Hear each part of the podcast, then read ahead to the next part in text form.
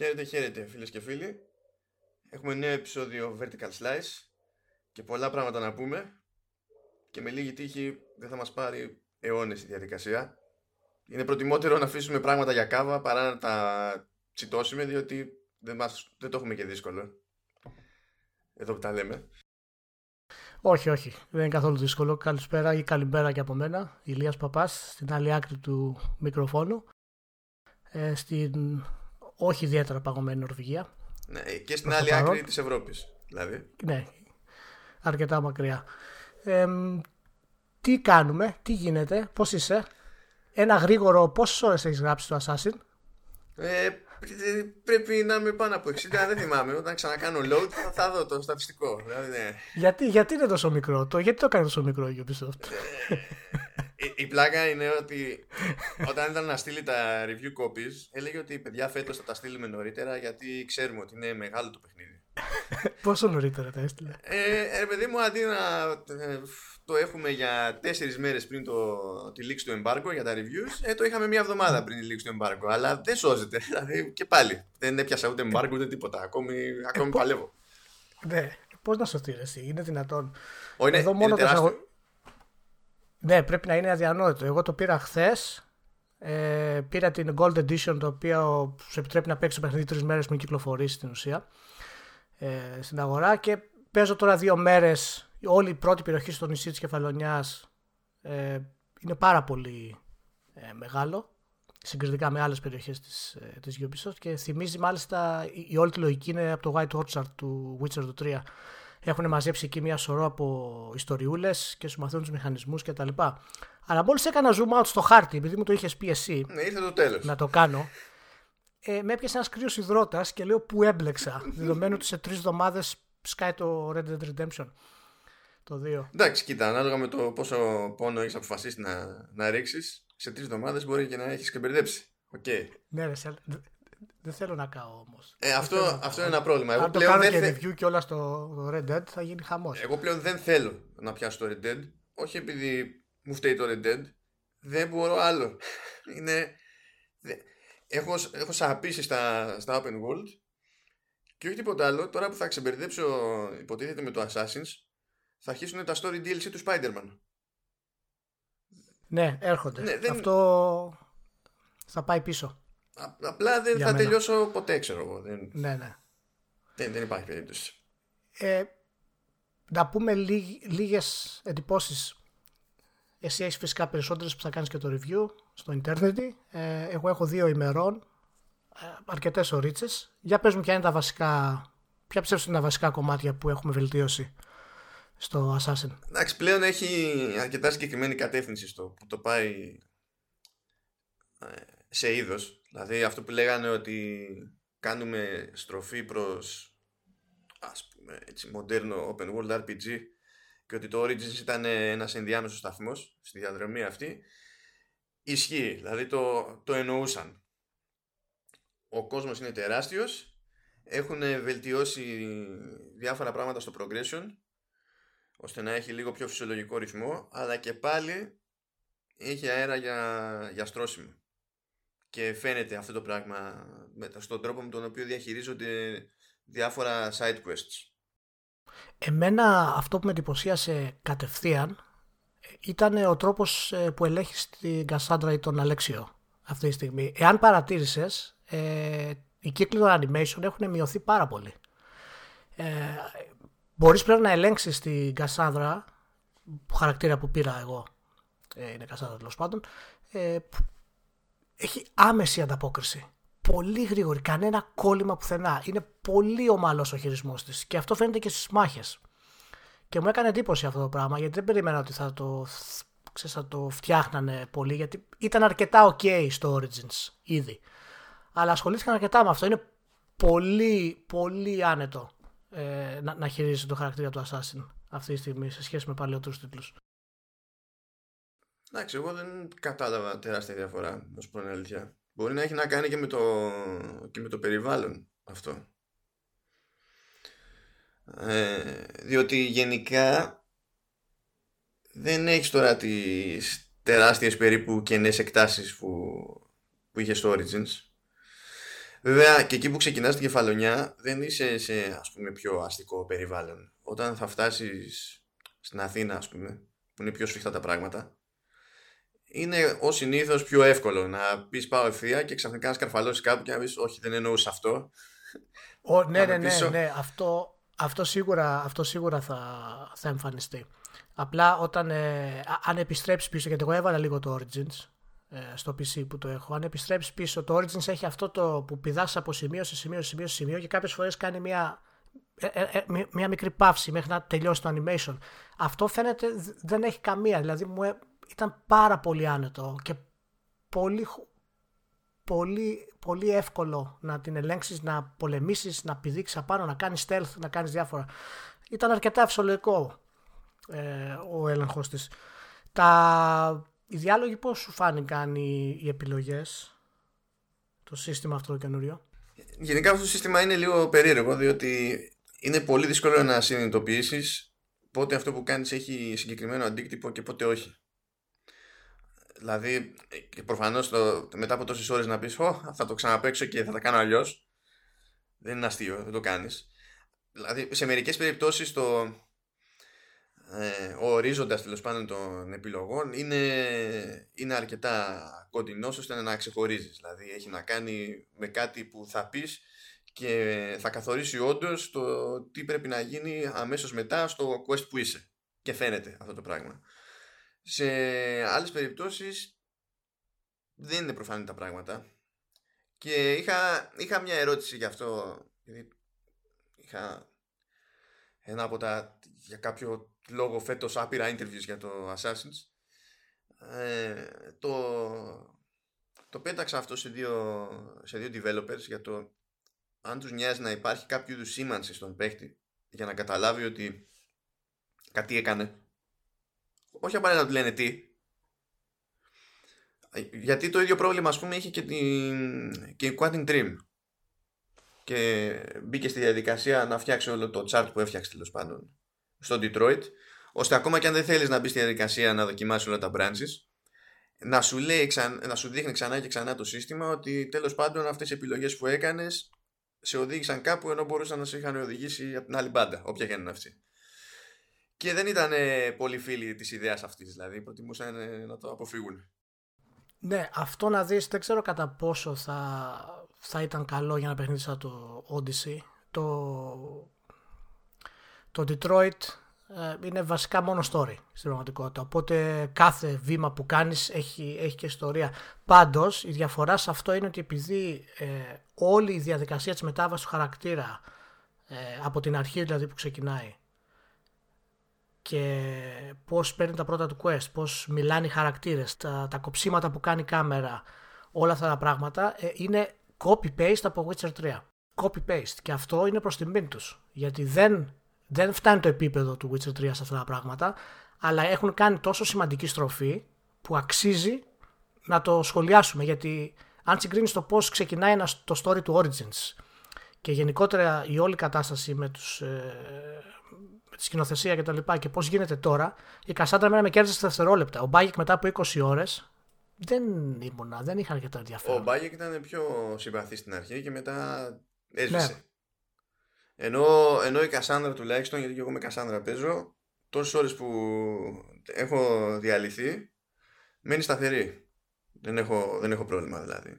Δεν ξέρω τι γίνεται με τον, με τον Αλέξιο, που βέβαια οι ατάκες είναι ίδιες, τα γεγονότα είναι ίδια, τα cutscenes είναι ίδια, αλλά η, η ερμηνεία εκ των πραγμάτων δεν είναι απολύτως ίδια. Όχι, δεν είναι. Και να σου πω τον Αλέξιο παρακολούθησα αρκετά στην αρχή για να μπορέσω να διαλέξω. Είναι, δεν ξέρω, δεν το, η απόδοση που κάνει δεν με πείθει πάρα πολύ. Δεν ξέρω, κάτι, κάτι του λείπει στη, στην, στην, εκφραστικ, στην εκφραστικότητα, στο... είναι λίγο πιο, πιο ψυχρός. Η Κασάνδρα βγάζει μια, ένα σαρκασμό, μια ειρωνία που δεν τη συναντάς εύκολα. Δεν είμαι σίγουρος για το τι φταίει, διότι άλλη μια συνέντευξη, είχα συνέντευξη και με αυτούς τους δύο τέλος πάντων, τον, τον Μάικ Αντωνάκος που επιμένω να λέω έτσι το όνομα γιατί ο άνθρωπος τους έχει μεγαλώσει στον Καναδά έτσι το χρησιμοποιεί, οπότε ναι. Και με, και με τους δύο χαρακτήρες δεν είχες, και με τους δύο, και με την Κασάνδρα και με τον Αλέξανδρο. Ναι, και με τη Μελισάνθη mm. που εντάξει, η κοπέλα είναι μεγαλωμένη εδώ τελείως. Και να πούμε ότι είναι στο Ιντερνετ αυτή τη στιγμή το θέμα ανεβασμένο πάνω. Ναι, θα, θα φροντίσουμε να υπάρχουν τα σχετικά links να τα βρείτε. Αλλά τέλος πάντων η κουβέντα πήγε στις δυσκολίες της όλης διαδικασίας. Ε, και εντάξει, όταν είσαι σε μια παραγωγή όπου. Δηλαδή, αυτό ισχύει γενικότερα βέβαια στα games, ειδικά και σε τέτοιο μέγεθος, τέτοια, τέτοια κλίμακα, που δεν έχεις πολύ χρόνο για, για πολλαπλά takes.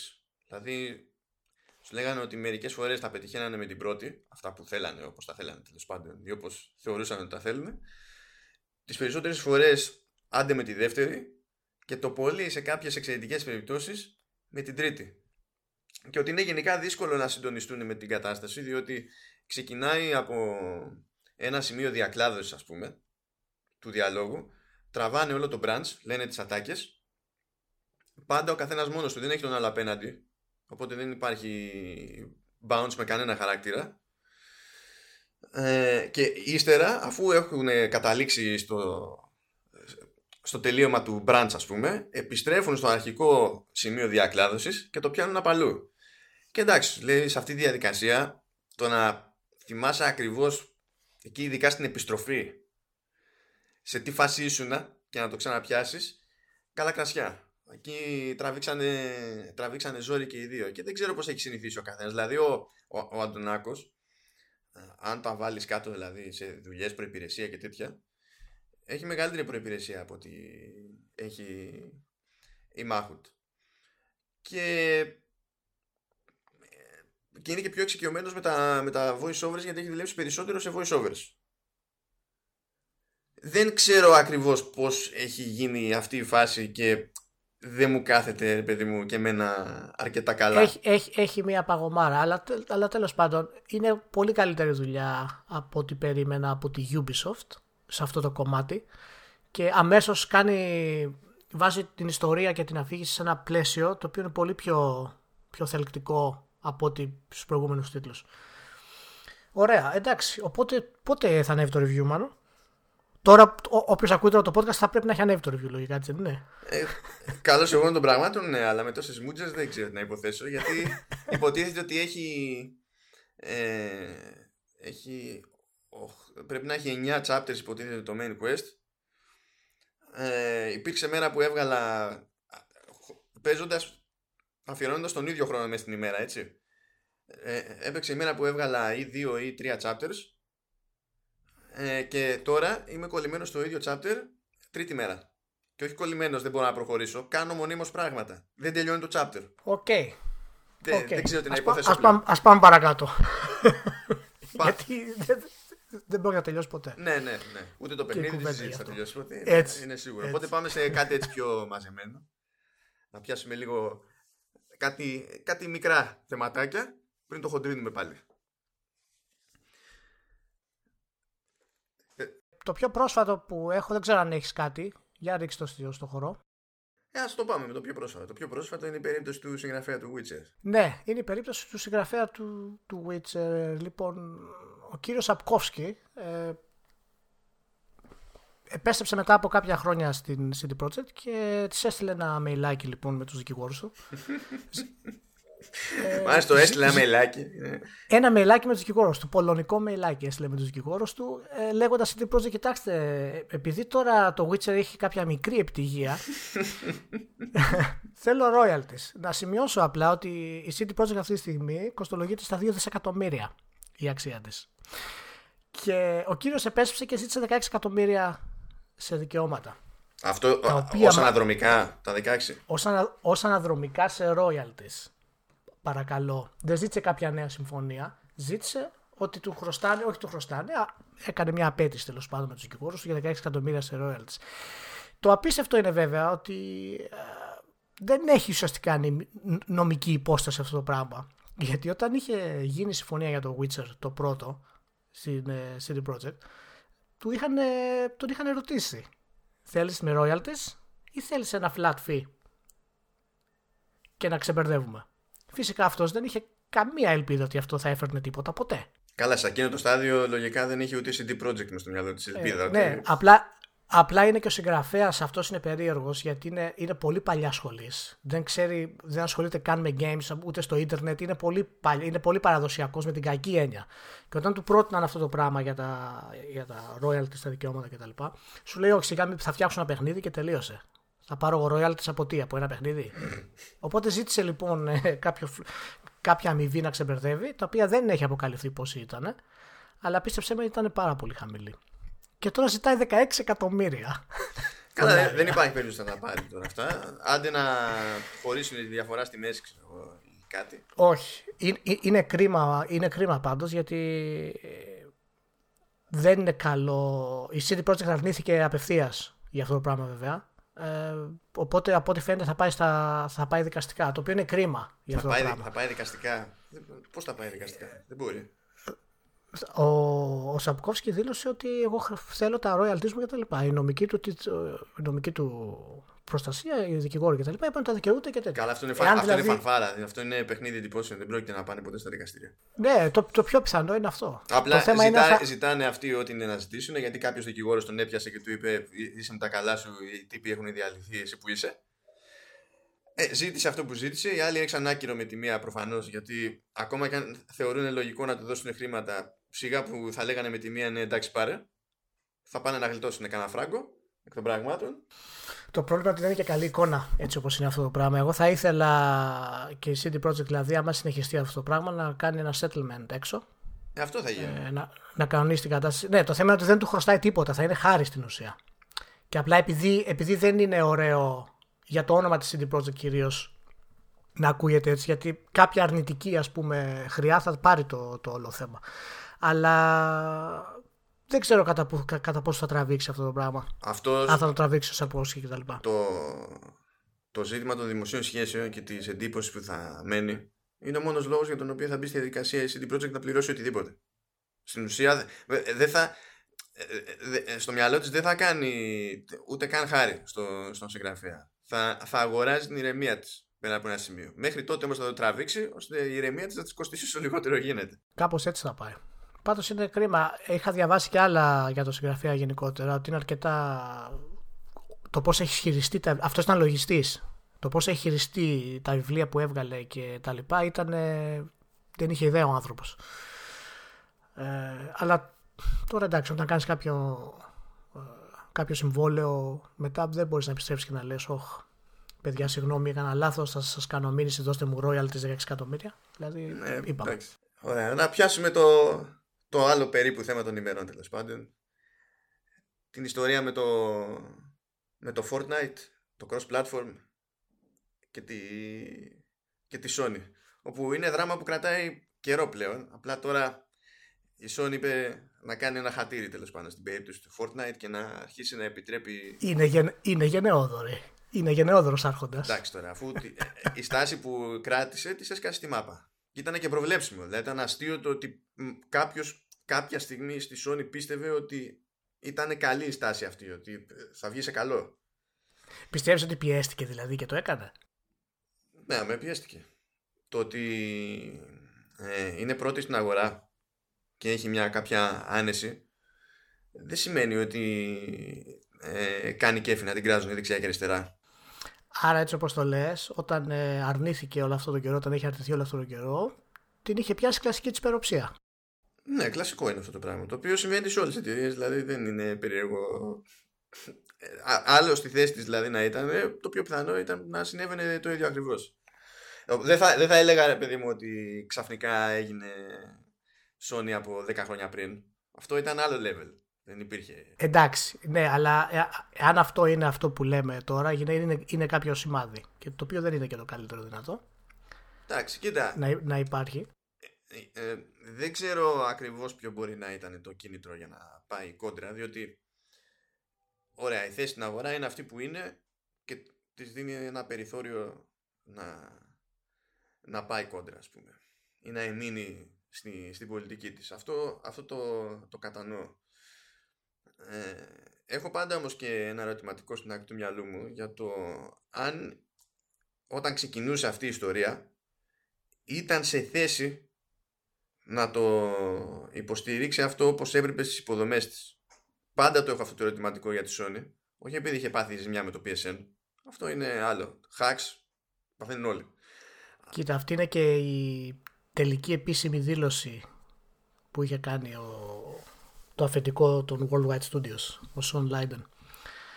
Ε, και είπε ότι δεν είναι τόσο απλό όσο, όσο να πατάς ένα διακόπτη, έτσι. Ναι, γενικά αν δεν έχεις προνοήσει κάπως για κάποια πράγματα, δεν μπορείς να κάνεις εύκολα, εύκολα τράμπα. Δηλαδή, ακόμα και στην περίπτωση της κονσόλας να το πάρουμε, αν σκεφτείς ότι βγήκε το, το PS4 Pro και χρειάστηκε να περάσει καιρός για να έρθει το boost mode και ακόμη περισσότερος καιρός για να έρθει το oversampling που αυτά τα πράγματα δηλαδή αν, ε, αν τα σκεφτόταν ε, ε, πώς να σου πω βιντεάς θα τα θεωρούσε αυτονόητα ότι έπρεπε να υπάρχουν από την αρχή.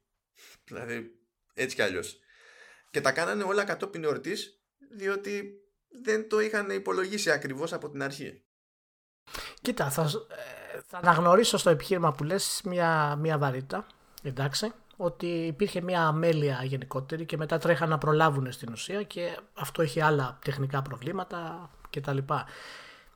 Είναι πάντως περισσότερο θέμα νοοτροπίας ρεσί. Είναι σίγουρα και θέμα νοοτροπίας. Δεν έπρεπε Έτσι, να κάνει τις δηλώσεις που έκανε. Δεν έπρεπε. Ήταν προτιμότερο να μην μιλάει καθόλου, να χρεωθεί ότι τους έχει όλους γραμμένους.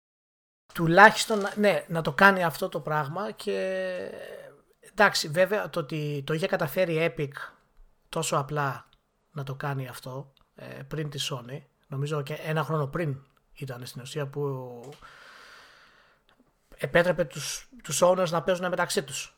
Χωρίς να το ξέρει η, η Sony σε αυτό το πράγμα. Είχε, το, η Epic το είχε κάνει, είχε επιτρέψει το, το PS4 και Xbox One players να παίζουν μαζί. Ένα χρόνο πριν. Μετά το ακύρωσε, το έκλεισε βέβαια αυτό η, την πόρτα η, η Sony. Ναι, Εγώ να σου πω κάτι. Εγώ, εγώ, εγώ, δεν βλέπω, ε, εγώ δεν βλέπω το νόημα. Εγώ θα τα άφηνα έτσι. θα άφηνα τον κόσμο να κράζει. Θα, θα ακολουθούσα την Nintendo προσέγγιση. Ότι είμαι ο καλύτερος και κάνω αυτό που γουστάρω. Τελείωσε. Εντάξει, κάπως πρέπει να το στηρίξεις όμως αυτό το πράγμα.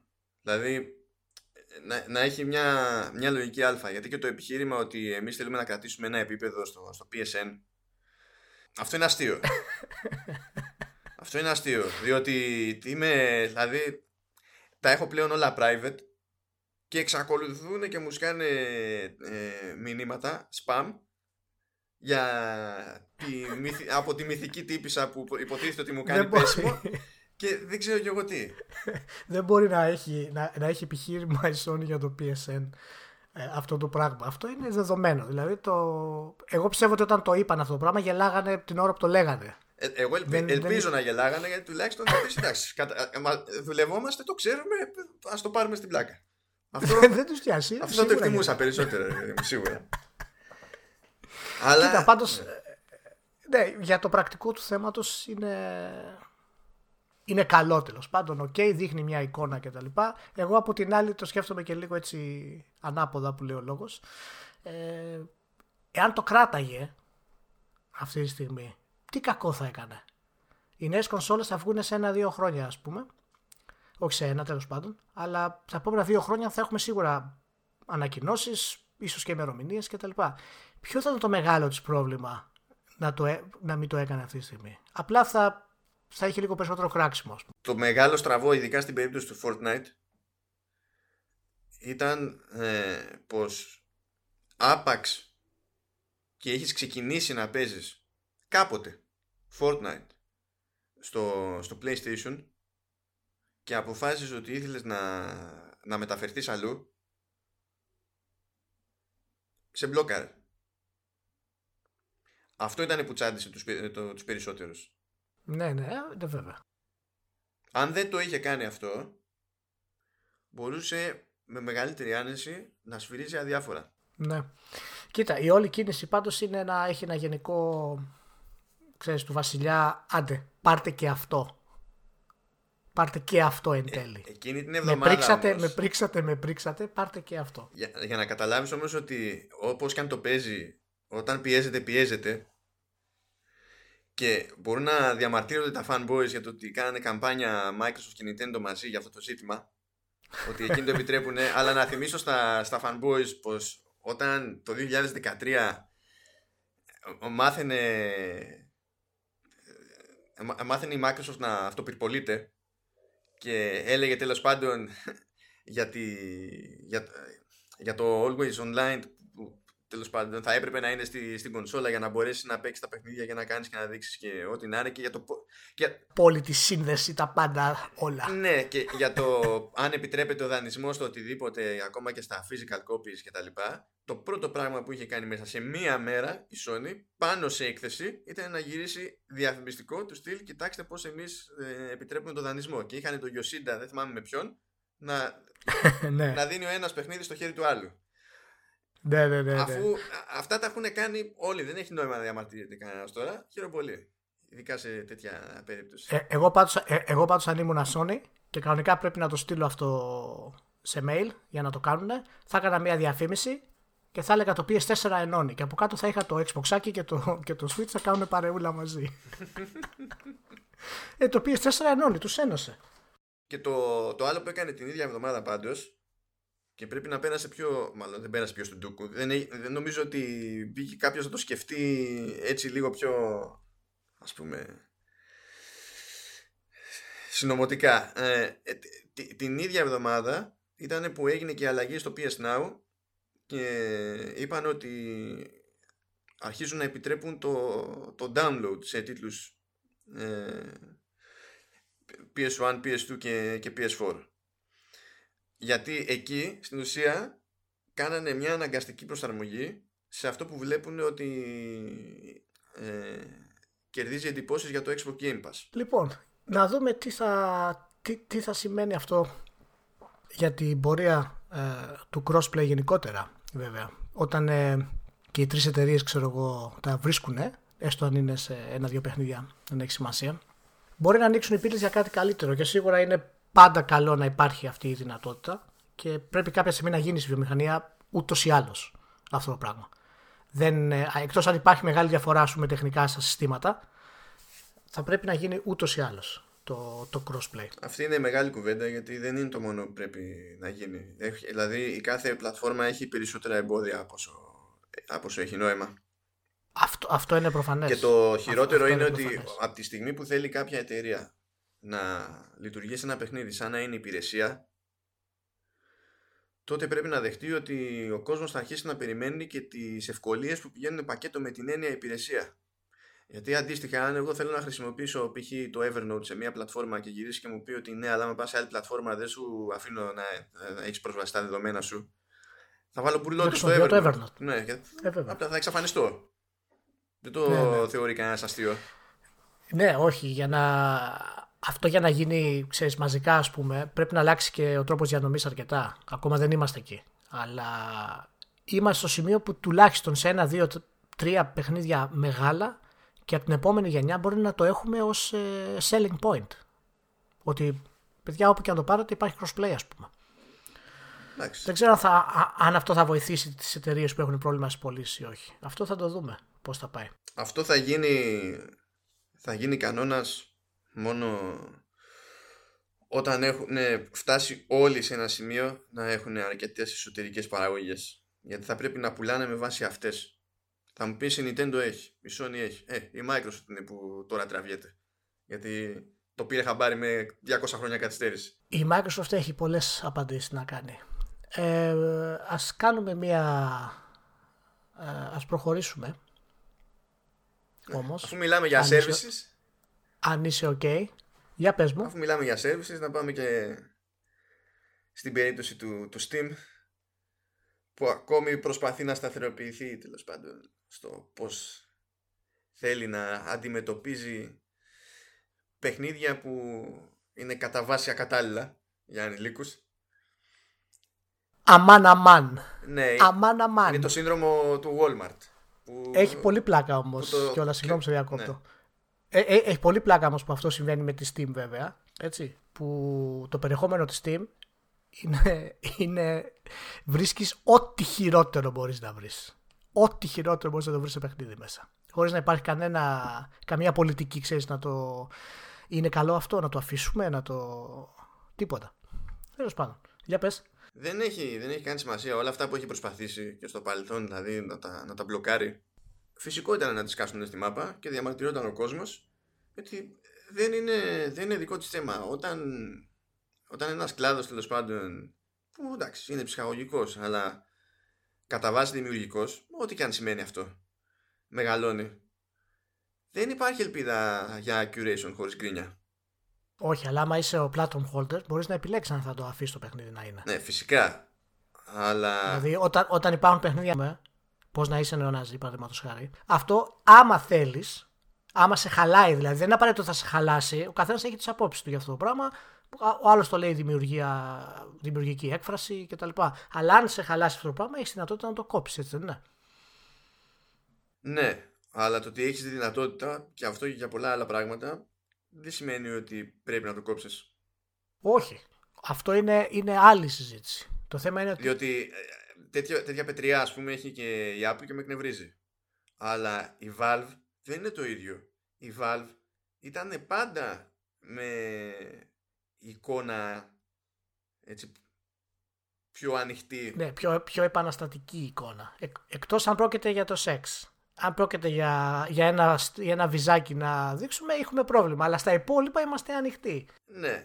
Και δεν, δεν, δεν, κολλάνε, δεν κολλάνε αυτά τα πράγματα. Δεν Αν είχε μια, ένα συγκεκριμένη, μια συγκεκριμένη νοοτροπία που μπορούσε να, να πείσει ότι την έχει τέλος πάντων και ότι είναι σταθερή σε αυτή, θα μπορούσαμε να το συζητήσουμε. Αλλά στην ψυχαγωγία δεν παίζουν αυτά τα πράγματα. Αν τα πάρουμε στα σοβαρά ε, και εφαρμόσουμε τη λογική αυτή στη ψυχαγωγία αναδρομικά σε προηγούμενες δεκαετίες και αιώνες πρέπει να κόψουμε τόσα πράγματα που θα κλαίμε. Όχι, αναδρομικά δεν μπορεί να γίνει αυτό. Εμένα η ένστασή μου στην όλη αυτή την κατάσταση της Steam, καταρχάς να πούμε ότι μιλάμε για το negligé love stories. Λοιπόν. Ε, δεν είναι και το μόνο παράδειγμα. Όχι, όχι. Είναι αυτό που έφερε, έγινε είδηση τον τελευταίο καιρό περισσότερο. Γιατί το είχε κόψει αρχικά η Steam και μετά το επέτρεψε ε, στην ουσία το, το πρόβλημα με αυτή την κατάσταση είναι ότι υπάρχει, ε, υπάρχει επιλεκτική λογική. Εμένα αυτό με εκνευρίζει με τη τιμή σε αυτό το πράγμα. Σε κάποια πράγματα εμφανίζεται ότι είναι πάρα πολύ μπροστά και πολύ προοδευτική. Σε άλλα πράγματα ε, έχει κάποια θεματάκια ας πούμε. Αυτό δεν έχει να κάνει με το περιεχόμενο. Αν κάτι είναι δημιουργικό, αν το θεωρείς δημιουργία, θα πρέπει να εντάσσει του ίδιους νόμους που εντάσσεται οποιαδήποτε δημιουργία. Δεν μπορείς να κολλάζει δηλαδή στο σεξουαλικό, αλλά να επιτρέπεις στο φασιστικό και να υπάρχει αυτή η διαδικασία. Αποφάσισε. Υπάρχει αυτό και υπάρχει και. Πρώτα απ' όλα, ακόμα και όταν προσπαθούν να, ε, να παρουσιάσουν κάποιες τέλος πάντων ατυχείς επιλογές που έχουν κάνει, όχι μόνο ναι. αυτοί. Ναι. Και να το θέσουν σε ένα νομικό πλαίσιο, αποτυγχάνουν με τη μία. Διότι ε, στη, σε ό,τι έχει να κάνει, υποτίθεται με ελευθερία έκφραση κτλ., το, αυτό που είναι το κοινός αποδεκτό είναι ότι σε αφήνω να κάνεις να, και να πεις και να φτιάξεις ό,τι σου γουστάρει αλλά το χρεώνεσαι. Έτσι πάει. Αυτό, Δεν θα σου πω όμως μην το κάνεις για να μην το χρεωθείς. Αυτό είναι το θέμα που λέω εγώ. Αυτό ακριβώς είναι. Ότι από τη στιγμή που το πας έτσι, τότε δεν έχεις κανένα νόημα να πεις ότι αυτό το δέχομαι και αυτό το δέχομαι. Το χρήμα είναι παντού χρήμα. Ναι, ναι. Άρα, όταν κόβεις έναν τίτλο για κάποιο λόγο, δεν είναι απλώς το χρήμα αποφάσισε τι θες να είναι. Θες να είσαι σε κάποια να είσαι ηθικά σωστός, σε κάποια να είσαι άχρηστος, ξέρω εγώ. Να αφήνει να σε πληρώνει ο άλλος και να αφήνεις το παιχνίδι του να, να παίζει. Εγώ προσωπικά για τη Steam ε, δεν θα ήθελα κάποιο ιδιαίτερο regulation, να σου πω την αλήθεια. Και το, τον έκλειζε, ας βγει ερωτικό και ας κάνει ό,τι γουστάρει κτλ. Υπάρχει όριο όμως σε αυτό το πράγμα; Για μένα δεν πρέπει να υπάρχει. Δεν πρέπει να υπάρχει. Γιατί το, το όριο έτσι κι αλλιώς σε, στην πράξη προκύπτει από το, από το σύνολο. Ωραία. Απλά κάποια πράγματα τραβάνε, κάποια πράγματα δεν τραβάνε. Είναι μια πιο οργανική διαδικασία που μόλις προσπαθήσει να την κωδικοποιήσεις. Ωραία. Εάν... Δημιουργείς περισσότερα προβλήματα από σαλίνε. Ωραία. Εάν ο άλλος βγάλει ένα simulation που βασανίζει κορίτσια. Παραδείγματος χάρη. Mm. Και το παρουσιάσει στη Steam. Mm. Έτσι και Steam του πει, ναι μεγάλε, δώσε μας αυτά τα χρήματα, θα πάρουμε αυτό το ποσοστό από τις πωλήσεις όσο παίρνουμε και το βγάζεις επάνω. Αυτό εντάσσεται στο ίδιο, θα είναι κάτι το οποίο είναι αποδεκτό, θα βάλεις ένα 18 πάνω ή μπαίνει σε άλλο πεδίο για σένα. Είναι το ίδιο πράγμα. Είναι το ίδιο πράγμα. Είναι, είναι, είναι ακριβώς το ίδιο πράγμα. Δηλαδή, κοίτα, το, το βασικό πρόβλημα στο σενάριο που περιγράφεις, ας πούμε. Σου πήρα μια extreme κατάσταση. Ναι, δεν είναι. Όχι, δεν λέω ότι είναι προβληματικό το παράδειγμα, αλλά αν τα βάλεις κάτω, λες, ναι, βασανίζονται κοριτσάκια. Α, α, αν χωρίσεις αυτή την ιδέα στα δυο το κοριτσάκια ως μια μεμονωμένη ιδέα. Mm-hmm. Έννοια. Κοριτσάκια. Βάλε και αγοράκια. Το ίδιο πράγμα. Ναι, παιδί μου, ό,τι να είναι, ναι, οκ, okay, το, το ίδιο πράγμα. Δεν είναι ένα πρόβλημα από μόνο του. Ως έννοια, έτσι. Απλά είναι. Ο βασανισμός, όπου και να τον βάλεις, όπου και να τον συνδυάσεις, ε, είναι ένα πρόβλημα. Ακριβώς. Όσο να πεις. Ωραία. Αν λοιπόν το ζήτημά σου είναι στη ρίζα που είναι ο βασανισμός, τότε πρέπει να εξαφανιστούν 9 στα 10 παιχνίδια. Κοίτα, αυτό είναι υποσυζήτηση. Θα σου πω γιατί. Γιατί όταν μιλάμε για ένα simulation βασανισμού, έχει διαφορά από ένα παιχνίδι το οποίο είναι action. Δηλαδή, άμα πας, άμα, πας, άμα πας στο κινηματογράφο και να πεις θα βγάλω μια ταινία που θα βασανίζει κοριτσάκια και θα πάτε και κυκλοφορήσει, ας πούμε, σε μια χώρα και σου πει η χώρα δεν γίνεται αυτό. Έτσι. Άρα, ποια είναι η διαφορά ανάμεσα στα δύο; Γιατί εάν επιτρέψουμε την ταινία αυτή, παραδείγματος χάρη, να βγει σε μια χώρα, θα πρέπει να την επιτρέψουμε και στο παιχνίδι. Δεν μπορεί να μην την επιτρέψει σε χώρα και να την επιτρέψει σε παιχνίδι. Υπάρχει ένα κενό εδώ. Ε, βέβαια. Απλά υποτίθεται ότι ε, ο κινηματογράφος αντιμετωπίζεται πλέον αφού έχει περάσει τα δικά του τα βάσανα ως higher art form οπότε έχει άλλη ελευθερία ενώ εδώ πέρα είμαστε τσικό ακόμη. Σίγουρα. Και, και, φταίμε, και φταίμε και εμείς που είμαστε τσικό όλοι μαζί, παρέα. Εδώ πέρα είμαστε τσικό. Εγώ έχω, έχω μια ένσταση ακόμα κυρίως γιατί δεν, δεν, έχει, δεν έχουμε συγκεκριμενοποιήσει ε, το ποιο είναι το ηθικό και το νομικό μας επίπεδο ακόμα. Οπότε εγώ ας πούμε ένα παιχνίδι το οποίο έβλεπα στη Steam, το οποίο μπορεί να, το, να μπει και να το αγοράσει οποιοδήποτε, έτσι, το οποίο βασάνιζε ξέρω εγώ ανηλίκους και είναι το simulation αυτό, εγώ θα είχα πρόβλημα με αυτό το πράγμα. Όχι με το, με το ότι αυτός που το έφτιαξε έχει κάποιο πρόβλημα ή δεν πρέπει να είναι στη Steam. Θα ήθελα να ξέρω ποια είναι η πολιτική της Steam που επιλέγει αυτά τα πράγματα και μετά αν εγώ ναι. είμαι ok να συμφωνήσω αν θα το πάρω αυτό το παιχνίδι ή θα βγω από τη Steam ολοκληρωτικά. Αλλά επειδή δεν είναι ξεκάθαρη η Steam ακριβώς στο προς τα που κινείται αρκετές φορές αυτόματα δεν, δεν μπορείς να είσαι και σίγουρος για το ποια πολιτική έχει. Μα οφείλει να αποσαφηνίσει την πολιτική της. Όχι, όχι πρωτίστως για να διευκολύνει εσένα ως καταναλωτή, αλλά να διευκολύνει τον developer που, πρέπει, που φτιάχνει κάτι και πρέπει να το κάνει submit. Διότι εσύ μπορεί να ξενερώνεις με κάτι που είδες, που σου βγήκε σε ένα search και να πεις τι είναι αυτό, δεν ασχολούμαι αντιλιά. Αλλά στην τελική ο άλλος έχει δουλέψει. Και αν αφού έχει δουλέψει, πάει να κάνει το submit και λέει hm, τελικά όχι. Είναι άλλο level ζημιάς. Ε, βέβαια, πεις, ναι, αλλά αυτός μπορεί να είναι και άμα είναι ένας αρρωστημένο τύπος, τι με νοιάζει εμένα κτλ. Ε, ναι, αλλά δεν πάει έτσι. Μα είναι και πολλαπλό το επίπεδο. Έτσι. Δηλαδή φτάνει από, αυτό, από το δημιουργό και αυτό πάει ύστερα και θα μιλήσουμε τώρα και για το Βαλκύρια. Ε, αυτό πάει και για το δημιουργό, αλλά πάει και για το καταναλωτή. Πώς ξέρεις, ας πούμε, και λες ότι εγώ θα γίνω συνδρομητής στο HBO. Ξέρεις, το HBO σου λέει ότι είναι mature content. Το ξέρεις από την αρχή και εσύ επιλέγεις. Θέλω να έχω πρόσβαση σε κάτι τέτοιο ή δεν θέλω; Πας και το κάνεις. Θα μπει και Steam λοιπόν ή οποιαδήποτε Steam και θα μου πει: Παιδιά, εγώ είμαι mature content provider. Εδώ θα βρεις και σεξουαλικό και βασανιστικό κτλ. Και, και για κάθε ένα, ας πούμε, κάθε μορφή έκφρασης, έχω κάποιες δικλείδες. Αυτό πρέπει να είναι 18, αυτό πρέπει να έχεις πιστοτική, δεν ξέρω εγώ τι κτλ. Πόσα χρόνια είναι η Steam, 10, 15, δεν θυμάμαι πόσα χρόνια είναι. Τι, τι εξέλιξη έχει κάνει σε αυτά τα θέματα. Πολύ λίγες Αφού η βιομηχανία ολόκληρη είναι εξελίξει σε αυτά τα θέματα. Τι πλάκα κάνουμε. Εγώ πιστεύω ότι η βιομηχανία έχει εξελιχθεί περισσότερο από τη Steam. Γενικά σαν εξέλιξη, ναι, είμαστε ακόμα... Ας πω, έπεσες, έπεσες σε υποτιθέμενο ρομάτζο στο Assassin's Creed; Ή όχι ακόμα; Ό, όχι ακόμα, όχι ακόμα. Όχι ακόμα. Όχι... Ε, θα καταλάβεις τότε πώς έχουμε εξελιχθεί. Ναι, αλλά το Assassin's Creed δεν το πιάνω σαν παράδειγμα, αρέσει, όταν υπάρχει το Witcher 3. Το Witcher 3 θα πάρεις σαν παράδειγμα και θα πεις ότι οριμάσαμε. Το Assassin's Creed τώρα το, το ρομάτζο ξέρω πώς θα είναι ακριβώς. Δεν, δεν το έχω παίξει, ξέρω ακριβώς τι θα γίνει. Όχι, δεν ξέρεις, δεν ξέρεις. δεν ξέρεις. Έτσι θα, θα, ό, όταν θα έρθει η ώρα θα με θυμηθείς. Εντάξει, κάτω και το επόμενο, για το επόμενο ναι, ναι, ναι, ναι. Να σου πω, θες να πούμε τι έγινε τώρα για τη, με το Valkyria Chronicles. Για το, για ναι, το... θέλω πάρα πολύ να πούμε. Πάρα πολύ να πούμε γιατί για το... διασκεδάζω απίστευτα με τη random αναπηρία ορισμένων συναδέλφων. Για, για το κείμενο του, του VG. Λοιπόν, το VG τι έκανε; Έπαιξε το Valkyria Chronicles 4. Ε, ένα κλασικό, μια κλασική ιαπωνική σειρά. RPG και strategy. Και μετά έγραψε ένα level, ας πούμε. Το οποίο ήταν πόσο, δύο μέρες μετά από παιχνίδι, τρεις. Δεν ξέρω πόσο ήταν. Ε, καλά, δεν θυμάμαι τώρα. Ε, ναι, θέλω να σου πω ότι ήταν κοντά-κοντά. Δεν είναι ότι έπαιξε το παιχνίδι, έκανε μια έρευνα τεράστια και μετά κάθισε και έγραψε. Και άρχισε να γράφει για τα σεξιστικές σκηνές και τα λοιπά. Ε, είναι δύο τα επίπεδα. Πρώτα είναι για το VG και μετά είναι για το τι σημαίνουν όλα αυτά στη βιομηχανία.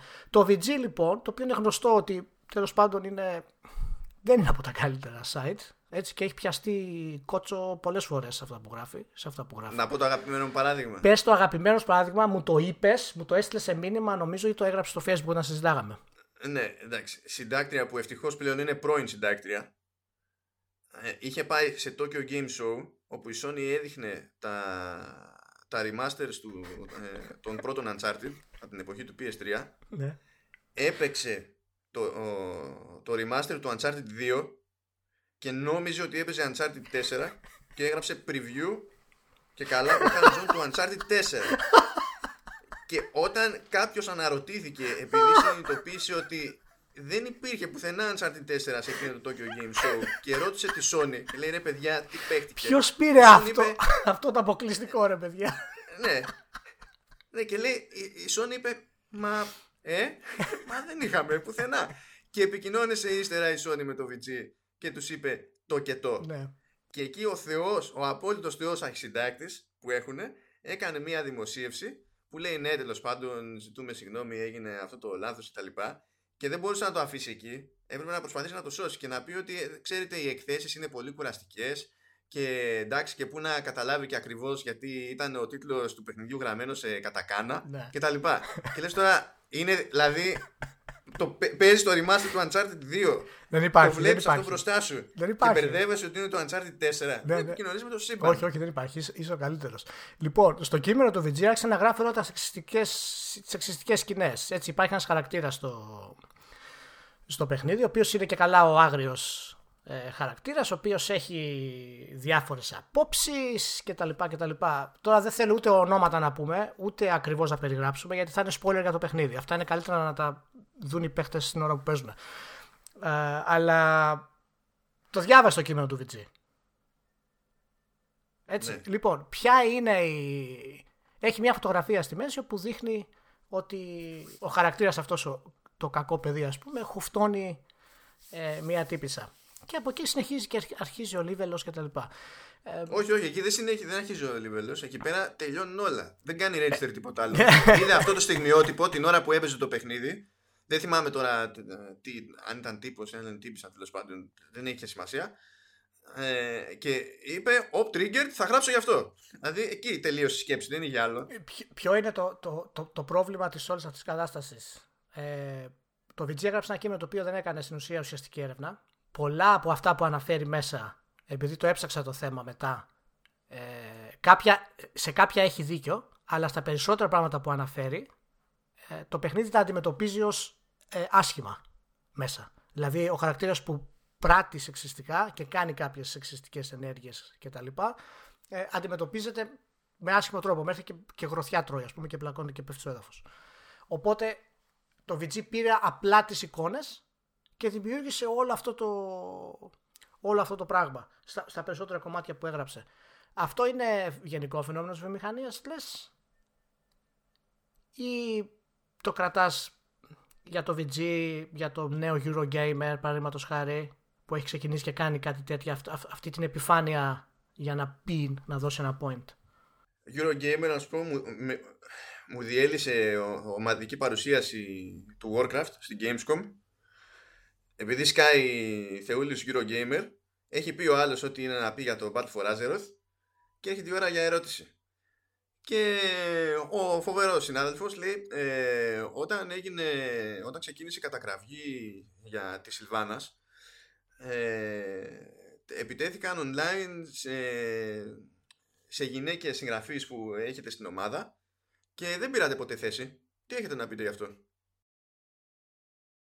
Ναι, και άρχισα κατευθείαν face πάνω εκεί πέρα, δεν ήξερα πού να φύγω.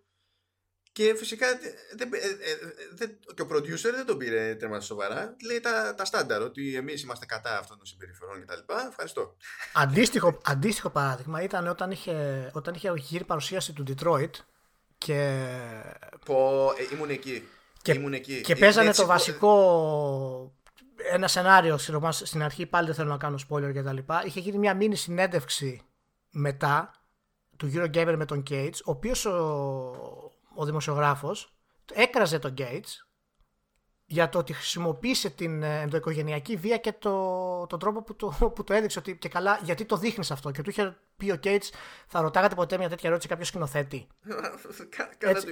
και τον έστειλε και τον έστειλε αδιάβαστο. Αυτό τώρα δεν έχει να κάνει με το, σεξισμό αλλά δεν, δεν χρειάζεται καν αυτό. Ναι.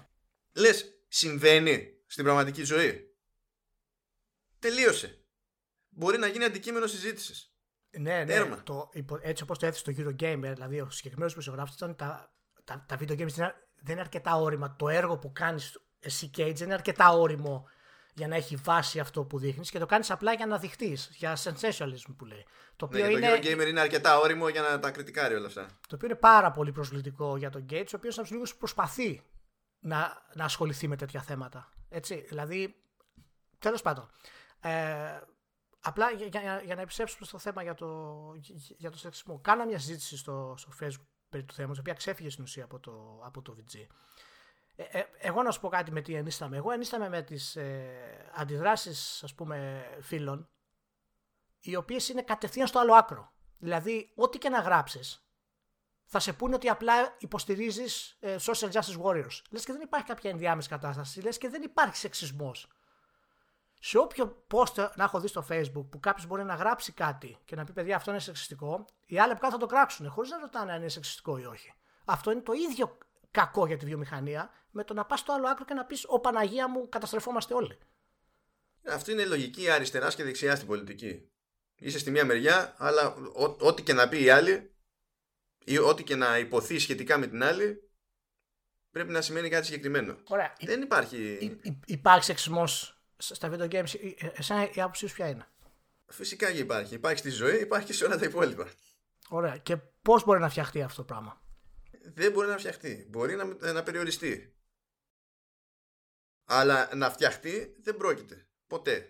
Όποιος το πιστεύει αυτό είναι εκτός πραγματικότητας. Εδώ δεν μπορούμε να συνεννοηθούμε για τους φόνους, που είναι κάτι αρκετά ξεκάθαρο. Αλλά, να πιστεύω. αλλά να σου πω κάτι. πρόβλημα. Να περιοριστεί. Το θέμα είναι με ποιους τρόπους να περιοριστεί. Γιατί υπάρχει και, υπάρχει και εδώ πρόβλημα σε αυτό το πράγμα. Γιατί όταν θες να είσαι μια όρημη βιομηχανία, όταν πηγαίνει το παιδί τώρα από 15 χρονών, 16 χρονών, 17 χρονών, και του λέει τι κάνεις, παιδί μου, και λέει παίζω παιχνίδια. Και του λέει κάνε κάτι καλύτερο με τη ζωή σου, θέλει επιχειρήματα για να επιστρέψει στους γονείς του. Και να τους πει παιδιά, δεν είναι, κάνω αυτό, αυτό και αυτό. Τα... Καλά, αυτό τώρα είναι το πας σε τελείως άλλο level. Αυτό δεν θα, δεν θα τελειώσει ποτέ. Όχι, μα εκεί είναι η ουσία. Ε, εάν, εάν, εάν η δημοσιογραφία δεν κάνει τη δουλειά της αυτό το πράγμα, αυτός που είναι 16-17 δεν πρόκειται να, να μεγαλώσει με επιχειρήματα. Θα πάει 25 και θα είναι το ίδιο. Και, και δεν πρόκειται να αλλάξει τίποτα. Και αυτό, αυτό ισχύει σε οτιδήποτε. Εδώ, αυτό ισχύει σε πιο σοβαρά θέματα και πιο σοβαρούς κλάδους τώρα. δηλαδή, τι σου ελπίδα να έχεις για το, για το επίπεδο της συζήτησης στα video games γενικότερα; Το θέμα είναι ότι πάντα το παίρνει αναλογικά. Συγκριτικά με άλλα είδη ψυχαγωγίας, είμαστε ανύπαρκτοι σε αυτό το πράγμα. Ναι, είμαστε ανύπαρκτοι. Γιατί επικρατεί η λογική ότι uh, games are supposed to be fun. Ναι, και σε αυτό, σε αυτό φταίει η δημοσιογραφία πάρα πολύ. Φυσικά και αυτή η δημοσιογραφία. Και αυτό ισχύει δηλαδή, ε, και από τότε που ήμασταν στο, στο GamePro το, το συζητάγαμε αυτό το πράγμα. Αυτά τα χαζάτα λένε και οι publishers, έτσι. Αλλά αυτοί θα τα πούνε φυσικά γιατί είναι το συμφέρον τους αυτό που είναι. Εταιρεία στην τελική. Αλλά το ότι σιγοντάρει και ο δημοσιογράφος από κάτω και το τρώει το παραμύθι αυτό και το χρησιμοποιεί μετά και ο ίδιος σαν επιχείρημα, εντάξει, το είναι απόλυτη αποτυχία. Δεν, τι πάει να πει, είναι, δηλαδή θα γυρίσει και θα πει κάποιος ότι εγώ βλέπω κινηματογράφο μόνο, μόνο για να περάσω καλά. Δηλαδή θα δει ο άλλος τριέρ και θα πει Α, ήθελα κάτι να μου φτιάξει το κέφι. Όχι βέβαια. Και επειδή μου το έφτιαξε είναι μάπα ο τριέρ. Αυτή είναι η διαφορά που εμένα με εκνεύρισε πολύ περισσότερο το κείμενο του VG. Εμένα με εκνεύρισε περισσότερο το γεγονός ότι δεν συμπεριέλαβε στο κείμενό του σαν επιχείρημα, σαν προσέγγιση, το ότι μιλάμε για ιαπωνικό τίτλο. Πώς όταν βλέπεις μια ταινία, λες ότι αυτό ανήκει σε αυτόν τον κλάδο, αυτός ο σκηνοθέτης έχει αυτό το στυλ και ξέρεις πάνω κάτω από πού προέρχεται. Δεν τον κατακρίνεις για αυτό το πράγμα.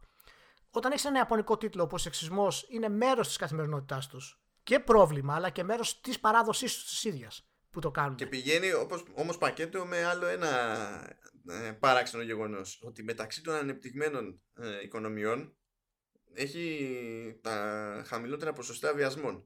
Πρώτον αυτό. Έτσι, δε... Δηλαδή αυτό πηγαίνει τελείως κόντρα με, το, με την τακτική που έχουν στο, στο δικό τους ψυχαγωγικό κλάδο που είναι όλα παίζουν απόλυτη καφρίλα ό,τι να είναι δεν υπάρχει πουθενά stop. Ακριβώς. και τελείως τυχαία αυτό δεν τους έχει μετατρέψει όλους σε ψυχοπαθείς. Όχι, το θέμα ποιο είναι; Ότι παίρνεις αυτό που είπες. Παίρνεις το γεγονός της κουλτούρας της γλύκας, όπου υπάρχει πάρα πολλά χρόνια, όλοι ντύνονται γλυκά, ή τα κοριτσάκια είναι έτσι. Και η, η δυτική προσέγγιση, το είδα και σε αρκετά κείμενα ψάχνοντας για το, για το θέμα, είναι ότι αυτός ο τρόπος της γλυκύτητας είναι ένας τρόπος για να μένουν οι γυναίκες, ε, ξέρεις, υπό του άντρα στην Ιαπωνία. Βέβαια, το ότι πάνω από το ότι εκατομμύρια άντρες χρησιμοποιούν το ίδιο στυλ της γλυκύτητας και ξυρίζουν τα πόδια τους παραδείγματος χάρη ή, ή συμπεριφέρονται γλυκά ή, έχουν, ή αγοράζουν λουλουδάκια κτλ. Δεν το αναφέρει το, το κείμενο. Κάνουν επιλεκτική σε μια κουλτούρα όπως είναι η Ιαπωνική χωρίς να, να κάνουν μια εις βάθος ανάλυση επί του θέματος. Είναι σεξιστικό το Ιαπωνικό, ναι, έχει πολλά σεξιστικά τέτοια, αλλά δεν είναι το ίδιο με το δυτικό concept του σεξισμού. Δεν νομίζω ότι τους νοιάζει να μπουν σε αυτή τη διαδικασία. Όχι, δεν μπαίνουν καν. Το, το, το, το, το μυαλό τους σταματάει σε κάτι, σε κάτι πολύ πιο απλό. Στη, σε αυτό το, το ψέμα πως ναι Μπορεί αυτό να το βλέπουμε, ξέρω εγώ, στο κινηματογράφο, να το διαβάζουμε σε βιβλία ή δεν ξέρω και εγώ τι. Αλλά τα games, επειδή είναι διαδραστικά και είναι σαν να το κάνεις εσύ, σε αναισθητοποιούν και ποτέ δεν ξέρεις. Ναι, αυτό... Και ότι, α, όταν μου το λες αυτό το πράγμα, οποιοδήποτε κι αν είσαι, ό,τι φρίκη κι αν έχεις βαρέσει, δεν γίνεται να, να αγνοήσεις τη, τη δυνατότητα του ατόμου να ξεχωρίζει το πραγματικό από το, αυτό, από το ψεύτικο. Αυτό είναι ακριβώς αυτός ο διαχωρισμός αυτός είναι που συζητάμε συχνά έτσι, και γιατί και εγώ φωνάζω όλα τα χρόνια ότι αυτός που είναι, κάνει δημοσιογραφία στα games ειδικά πρέπει να, να στρώσει τον κόλο του κάτω μέχρι, μέχρι να ξεκολωθεί που λέμε ρε παιδί μου, να διαβάσει το τι ισχύει και το τι σημαίνει διαδραστικότητα και το τι επηρεάζει. Γιατί κάποιος που και ο γονιός και οποιοδήποτε που θα δει αυτό το πράγμα θα πει: Όχι, αυτό είναι διαδραστικό, άρα το παιδί μου το συνηθίζει. Ενώ στην πραγματικότητα δεν υπάρχει έρευνα που το στηρίζει αυτό. Καμία έρευνα δεν το στηρίζει αυτό. σα ίσα οι τελευταίες έρευνες περί βίας στηρίζουν το, το ανάποδο. Δεν παίζει ρόλο. Δεν ξέρεις. Ναι, ακριβώς αυτό. Όχ Παναγία μου. Όχ Παναγία μου. Τέλος πάντων, αυτό ήταν πραγματικά. Δεν τελειώνει ποτέ αυτό. Όχι, όχι. Αυτό, αυτό, αυτό ήταν πραγματικά τραγικό πάντως με το VG. Ήταν, ήταν τόσο ξαφνικό αυτό το πράγμα και τόσο απόλυτο το κείμενο. Που, που, λέω, που λέω αυτό δεν μπορεί να ισχύει όπως το λέει. Ήταν δυνατό. Και αυτό που με λυπεί είναι ότι όλη αυτή η νοοτροπία είναι κάτι που εμείς εδώ σαν χώρα κληρονομούμε. Ναι. Επειδή αντιγράφουμε ό,τι αντιγράφουμε άλλοτε για καλό, άλλοτε για κακό αυτό το παίρνουμε από μια μεριά του κόσμου που έχει πολύ συγκεκριμένο και βλαμμένο προηγούμενο σε τέτοια θέματα. Αυτό, αυτό είναι και από τα δικά μας ένα προβλήματα που είναι και ο ρόλος που πρέπει να όταν γράφεις κάποια, όταν κάνεις δημοσιογραφία ρε παιδί μου στα games θα πρέπει να προσπαθείς να πείθεις τον κόσμο για αυτό το πράγμα αλλά βλέπεις ότι οι αντιδράσεις είναι πολιτικές σε οτιδήποτε έτσι. Δηλαδή και, κου, και κουβέντα να κάνεις και νούμερα να θέσεις και τα λοιπά. Άμα ο άλλος πιστεύει αυτό που πιστεύει δεν έχει χώρο να το, αλλάξεις αυτό το πράγμα. Ε, όχι, δεν παίζει. Και, ε, το, το άλλο λυπηρό πάντως είναι ότι αυτά τα μέσα, είτε μιλάμε για το VG είτε μιλάμε για άλλους, είναι πλέον και σε ένα στάδιο που ψάχνονται να τα κάνουν αυτά και επίτηδες. Επειδή ξέρουν ότι τραβάνε. Αυτό, αυτό είναι, είναι αλήθεια. Αυτό έχω. Εάν το κάνουν αυτό το πράγμα, όντως, ε, εντάξει, είναι, είναι εξωφρενικό. Είναι ασυγχώρητο δηλαδή ολοκληρωτικά. Σίγουρα με κάποιο τρόπο θα το κάνουν. Σε κάποιο βαθμό δηλαδή θα το κάνουν. Δεν, δεν μπορεί να μην συμβαίνει και γι' αυτό. Δηλαδή από τη στιγμή που είναι στημένες αυτές οι επιχειρήσεις για να τραβάνε views και ένα, ένα κάρο πράγματα γράφονται με κουφό τρόπο επίτηδες για αυτό το λόγο. Δηλαδή, σε αυτά τα μεγάλα sites, όταν γράφεις μια είδηση, δεν τη γράφεις για το αναγνωστικό κοινό, τη γράφεις για τη μηχανή αναζήτησης. Όταν έχεις ιδιαίτερα ένα κείμενο το οποίο έχεις αφαιρέσει την ουσία τα, τις μισές σκηνές από το παιχνίδι που περιγράφεις ότι είναι προσβλητικές για να πεις ότι αυτό που λες είναι σωστό, τότε κλάφτα χαράλαμπε. Γενικά είναι δράμα. Αυτό το θέμα θα μας απασχολεί για πάντα. Κοινώς δεν γλιτώνουμε εμείς, αλλά δεν γλιτώνετε ούτε εσείς που μας ακούτε. Γιατί είναι, είναι της εποχής, είναι ένα δράμα που συντηρείται. Δηλαδή θα, θα έχουμε νέα περιστατικά και νέα περιστατικά και νέα περιστατικά για άλλους λάθος λόγους. Και... Εγώ γι' αυτό λέω. Γιατί, γιατί να μην είναι τα πράγματα ξεκάθαρα, να ξέρουμε τι μας γίνεται, να κάνουμε σωστές αναλύσεις, να βλέπουμε κάτι και να καταλαβαίνουμε τι σημαίνει, όπως συμβαίνει στο Death Stranding. Έτσι, γιατί, να μην είναι, γιατί να μην είναι τα πράγματα; να βλέπουμε και να καταλαβαίνουμε τι γίνεται, όπως συμβαίνει στο Death Stranding. Ακριβώς. Γιατί να μην είναι τα πράγματα πλήρως κατανοητά, να τα χαιρόμαστε όπως συμβαίνει με το Death Stranding και το Kojima; Γιατί ρε μάνα; Δηλαδή, γιατί; μιλάμε για την περίπτωση που βγαίνει ο Δελτόρο που λέει Δεν ξέρω, εγώ εμφανίστηκα, μου κάνανε σκάν και τελείωσε. Δεν ξέρω τι γίνεται στο του Μάτ Μίκερσεν που λέει Παιδιά, εγώ δεν κατάλαβα γενικά το σενάριο τι συμβαίνει, αλλά ο Κοτζίμα ήταν πολύ πιστικός και με, με έφερα στο στούντιο. λοιπόν, δεν ξέρω τι, τι λες για αυτό το πράγμα, αλλά είναι πάρα πολύ ξεκάθαρα τι συμβαίνει με το Death Stranding. Τώρα ο κόσμος δεν το ξέρει αυτό. Ε, είναι πολύ απλό το concept του παιχνιδιού. Είναι open world. αυτό. Τελεία. Τέλος. Νομίζω είναι ξεκάθαρο. Δεν χρειάζεται καμία άλλη ανάλυση δεν, νομίζω ότι δεν υπάρχει μέση οδός για αυτό το παιχνίδι. Ή θα είναι κάτι που απλά δεν μπορούμε να συλλάβουμε ή θα είναι το πιο glorious failure που έχουμε δει ποτέ. αυτό που είπες είναι το που ήθελα να το συζητήσουμε ο πυρήνας που ήθελα να κάνουμε τη συζήτηση το έχει ο Kojima ακόμα αυτό; Το δεν μπορούμε να το συλλάβουμε; Γιατί αν κάποιος το έχει στη βιομηχανία και έχεις τρία-τέσσερα άτομα το οποίο μπορούν να στο βγάλουν αυτό το πράγμα έτσι είτε είναι ο Ουέντα, ας πούμε, ή ο Μιγιαμότο ή ο Κοτζίμα, ε, δεν έχει, δεν έχεις πολλούς. Το έχει ακόμα ο Κοτζίμα αυτό το πράγμα; Αυτό είναι η ερώτηση. Ναι, εγώ πιστεύω ότι το έχει. Αυτό που είναι αντικείμενο συζήτηση. Γιατί του μοιάζεις κιόλας; Και αυτό το ε, πιστεύεις ναι, ναι. ότι του έχει. Άμα δηλαδή. Ναι, εντάξει, καλά. Λοιπόν, ε, εντάξει, ρε Μάνο, πες την αλήθεια. Αυτό που έχει αλλάξει σχέση με το παρελθόν, στη δική μου την αντίληψη, είναι το τι σημαίνει αυτό. Διότι παλιότερα ε, είχε μόνο θετικές ερμηνείες και προεκτάσεις. Ναι. Τώρα μπορεί να είναι και το ανάποδο. Γιατί το να, το να ε, φτιάξει κάτι που δεν μπορείς να συλλάβεις μπορεί να είναι και κάτι κακό. Ναι, δεν είναι, εντάξει. Ε, εξαρτάται και πώς θα το πάρεις κάπως αυτό. Γιατί το, το Metal Gear Solid το 4 ας πούμε δεν είναι και το πιο... Και το 2 ας πούμε έχει δεν μπορείς να συλλάβεις τι γίνεται, αλλά έχει και τα αρνητικά του εκεί. Οπότε μπορεί να έχει και μια επιστροφή αρνητική ξανά σε αυτό το πράγμα. Αλλά εγώ τι θέλω να πω. Για αυτά που έχουμε δει για το Death Stranding και τώρα έγινε με αφορμή το τελευταίο τρέιλερ που βγήκε αυτό το ένα λεπτό ας πούμε. Που ήταν για να δείξουν το πω, πω ντροπή να ξεχάσει το όνομά του. Ναι, μα ούτε εγώ το θυμάμαι αυτή τη στιγμή. Α, Troy Baker. Ω, Troy Baker. Γεια σου Troy. Γεια σου Troy. Ναι. Και... Τρελό άτομο ο Troy Baker. Ναι, είναι τρομερός. Πολύ χαρισματικός. Μπράβο να είναι καλό άνθρωπος. Και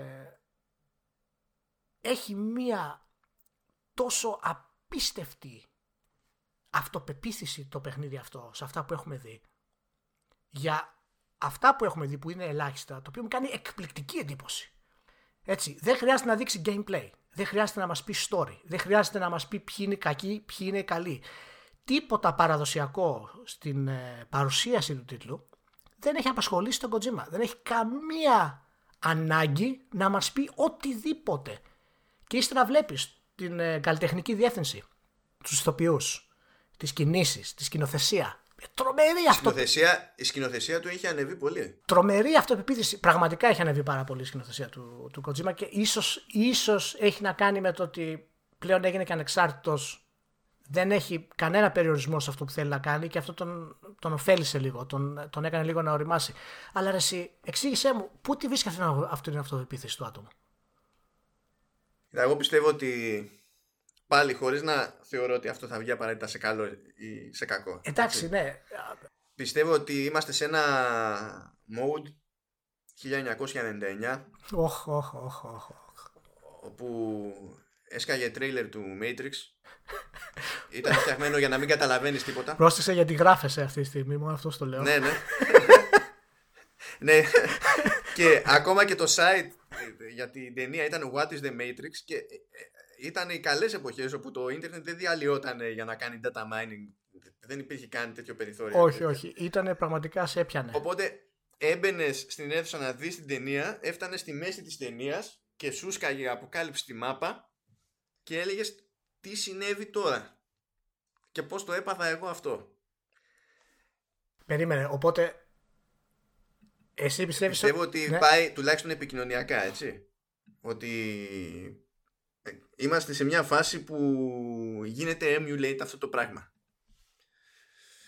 Και ε, ε, χτίζει το hype μόνο και μόνο από, με την απορία για το τι παίζει.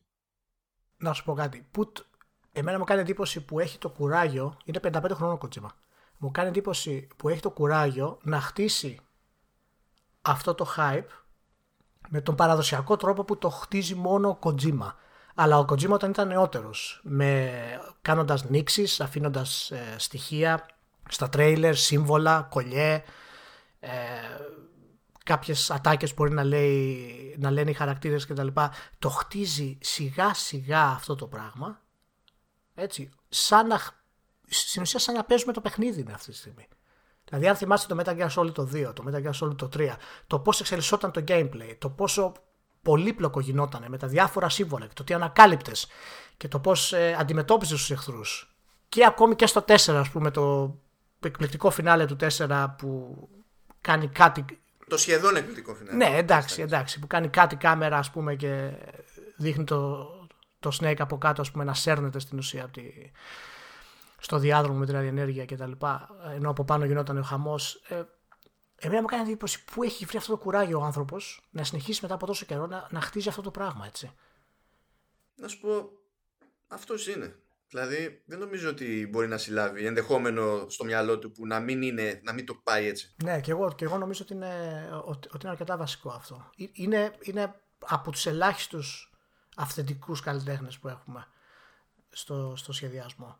Και έχει και τη φιλοδοξία έτσι, γιατί το Death Stranding είναι τρομερά φιλόδοξο. Καλά, κοίτα. ε, ε, Τώρα, τέλος πάντων, με αγάπη θα το πω. Ναι, για να δω. Αλλά, αλλά όταν είσαι κομπλεξικός, είσαι και έχεις και κίνητρο. Εντάξει, κοίτα, οι καλλιτέχνες 99% παίζει κόμπλεξ. Δεν υπάρχει. Υπάρχουν θέματα εσωτερικά. Ναι, αυτό είναι το καλός σου, αυτό είναι και το κακός σου σε τέτοια, σε τέτοια περίπτωση. Αλλά κανείς δεν θα σου πει ότι δεν έχεις χαρακτήρα. Το βασικό είναι επίσης ότι κάποια στοιχεία που έχουν εμφανιστεί από το, από το gameplay, ε, όπως παραδείγματος χάρη το, το Timefall ας πούμε, που πέφτει η βροχή και περνάει ο χρόνος και τα λοιπά, δεν μπορώ να φανταστώ τι μπορεί να κάνει ο Kojima με κάτι τέτοιο πραγματικά. Δηλαδή μόνο που, το, μόνο που σκέφτομαι τις δυνατότητες στα χέρια του Kojima αυτή η ιδέα, ε, με αφήνει σέκο. Εγώ σκέφτομαι την απόπειρα που, που θα κάνει ο τύπος να το αξιολογήσει και να το ερμηνεύσει αυτό και μετά δεν θέλω να βγει ποτέ το παιχνίδι. θα έχει πάρα πολύ πλάκα πάντως να δούμε, να δούμε reviews τα οποία δεν μπορούν να συλλάβουν καν για το τι είναι το παιχνίδι, θα του βάζουν 5 και 4. Το περιμένω αυτό θα έχει πάρα πολύ πλάκα.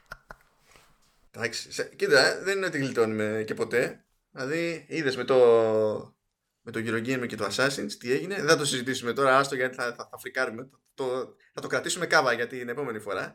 Αλλά εί- είχαμε, είχαμε και κάτι ωραία και από Ελλάδα μεριά. Εντάξει, ναι, δεν θα, δεν θα πάω τέρμα γυρεύοντας, αλλά όταν λες και μετά φυσικά στη, στη λένε και το αλλάζεις αυτό το πράγμα, ότι δεν γίνεται να ισχυρίζεσαι πως ε, τα αγριογούρουνα, οι λύκοι και τα λοιπά δεν κολλάνε στην πανίδα στην αρχαία Ελλάδα. Ωχ, Παναγία μου. Αχ, Παναγία. Δηλαδή, α, να σου πω, περνάει ρε αυτή η Μάνο. σκέψη από το μυαλό και λες ας το γράψω. Ρε Μάνο, για τον Kojima μιλάγαμε. Σε παρακαλώ τώρα. Σε παρακαλώ Πώς θα τώρα. επανέλθει, πώς θα επανέλθει σε, ισο- σε ισορροπία; Πώς το ξεφτυλίσουμε κατευθείαν; Κοίτα, πάντως εμένα ο ελληνικός τύπος δεν με έκλεισε. Έτσι, εκτός από μία-δύο καταστάσεις, τις οποίες παρακολουθώ ακόμα. Ε, περιμένω τα πάντα. Δηλαδή, ό,τι μου πεις ότι μπορεί να έχει γραφτεί, μπορώ να σου πω ότι μπορεί να προέρχεται από το ελληνικό τύπο. Στάνταρ. Καλά, και εδώ ακόμη όμως στην ουσία τι κάνουμε, όπως κάνουμε και σε άλλες περιπτώσεις. Εντάξει, όχι στο ίδιο εύρος. Πάλι προσπαθούμε να αντιγράψουμε αυτό που βλέπουμε από έξω. Αν το σκεφτούμε κλαδικά, ρε παιδί μου. Ναι, Έτσι. να σου πω κάτι. Αυτό είναι και ένα από τα, και ένα από τα προβλήματα που, που υπάρχουν. Αλλά άμα δεν έχεις φιλοδοξία λίγο να αλλάξει λίγο τα πράγματα, ε, αναγκαστικά θα επαληθευτεί.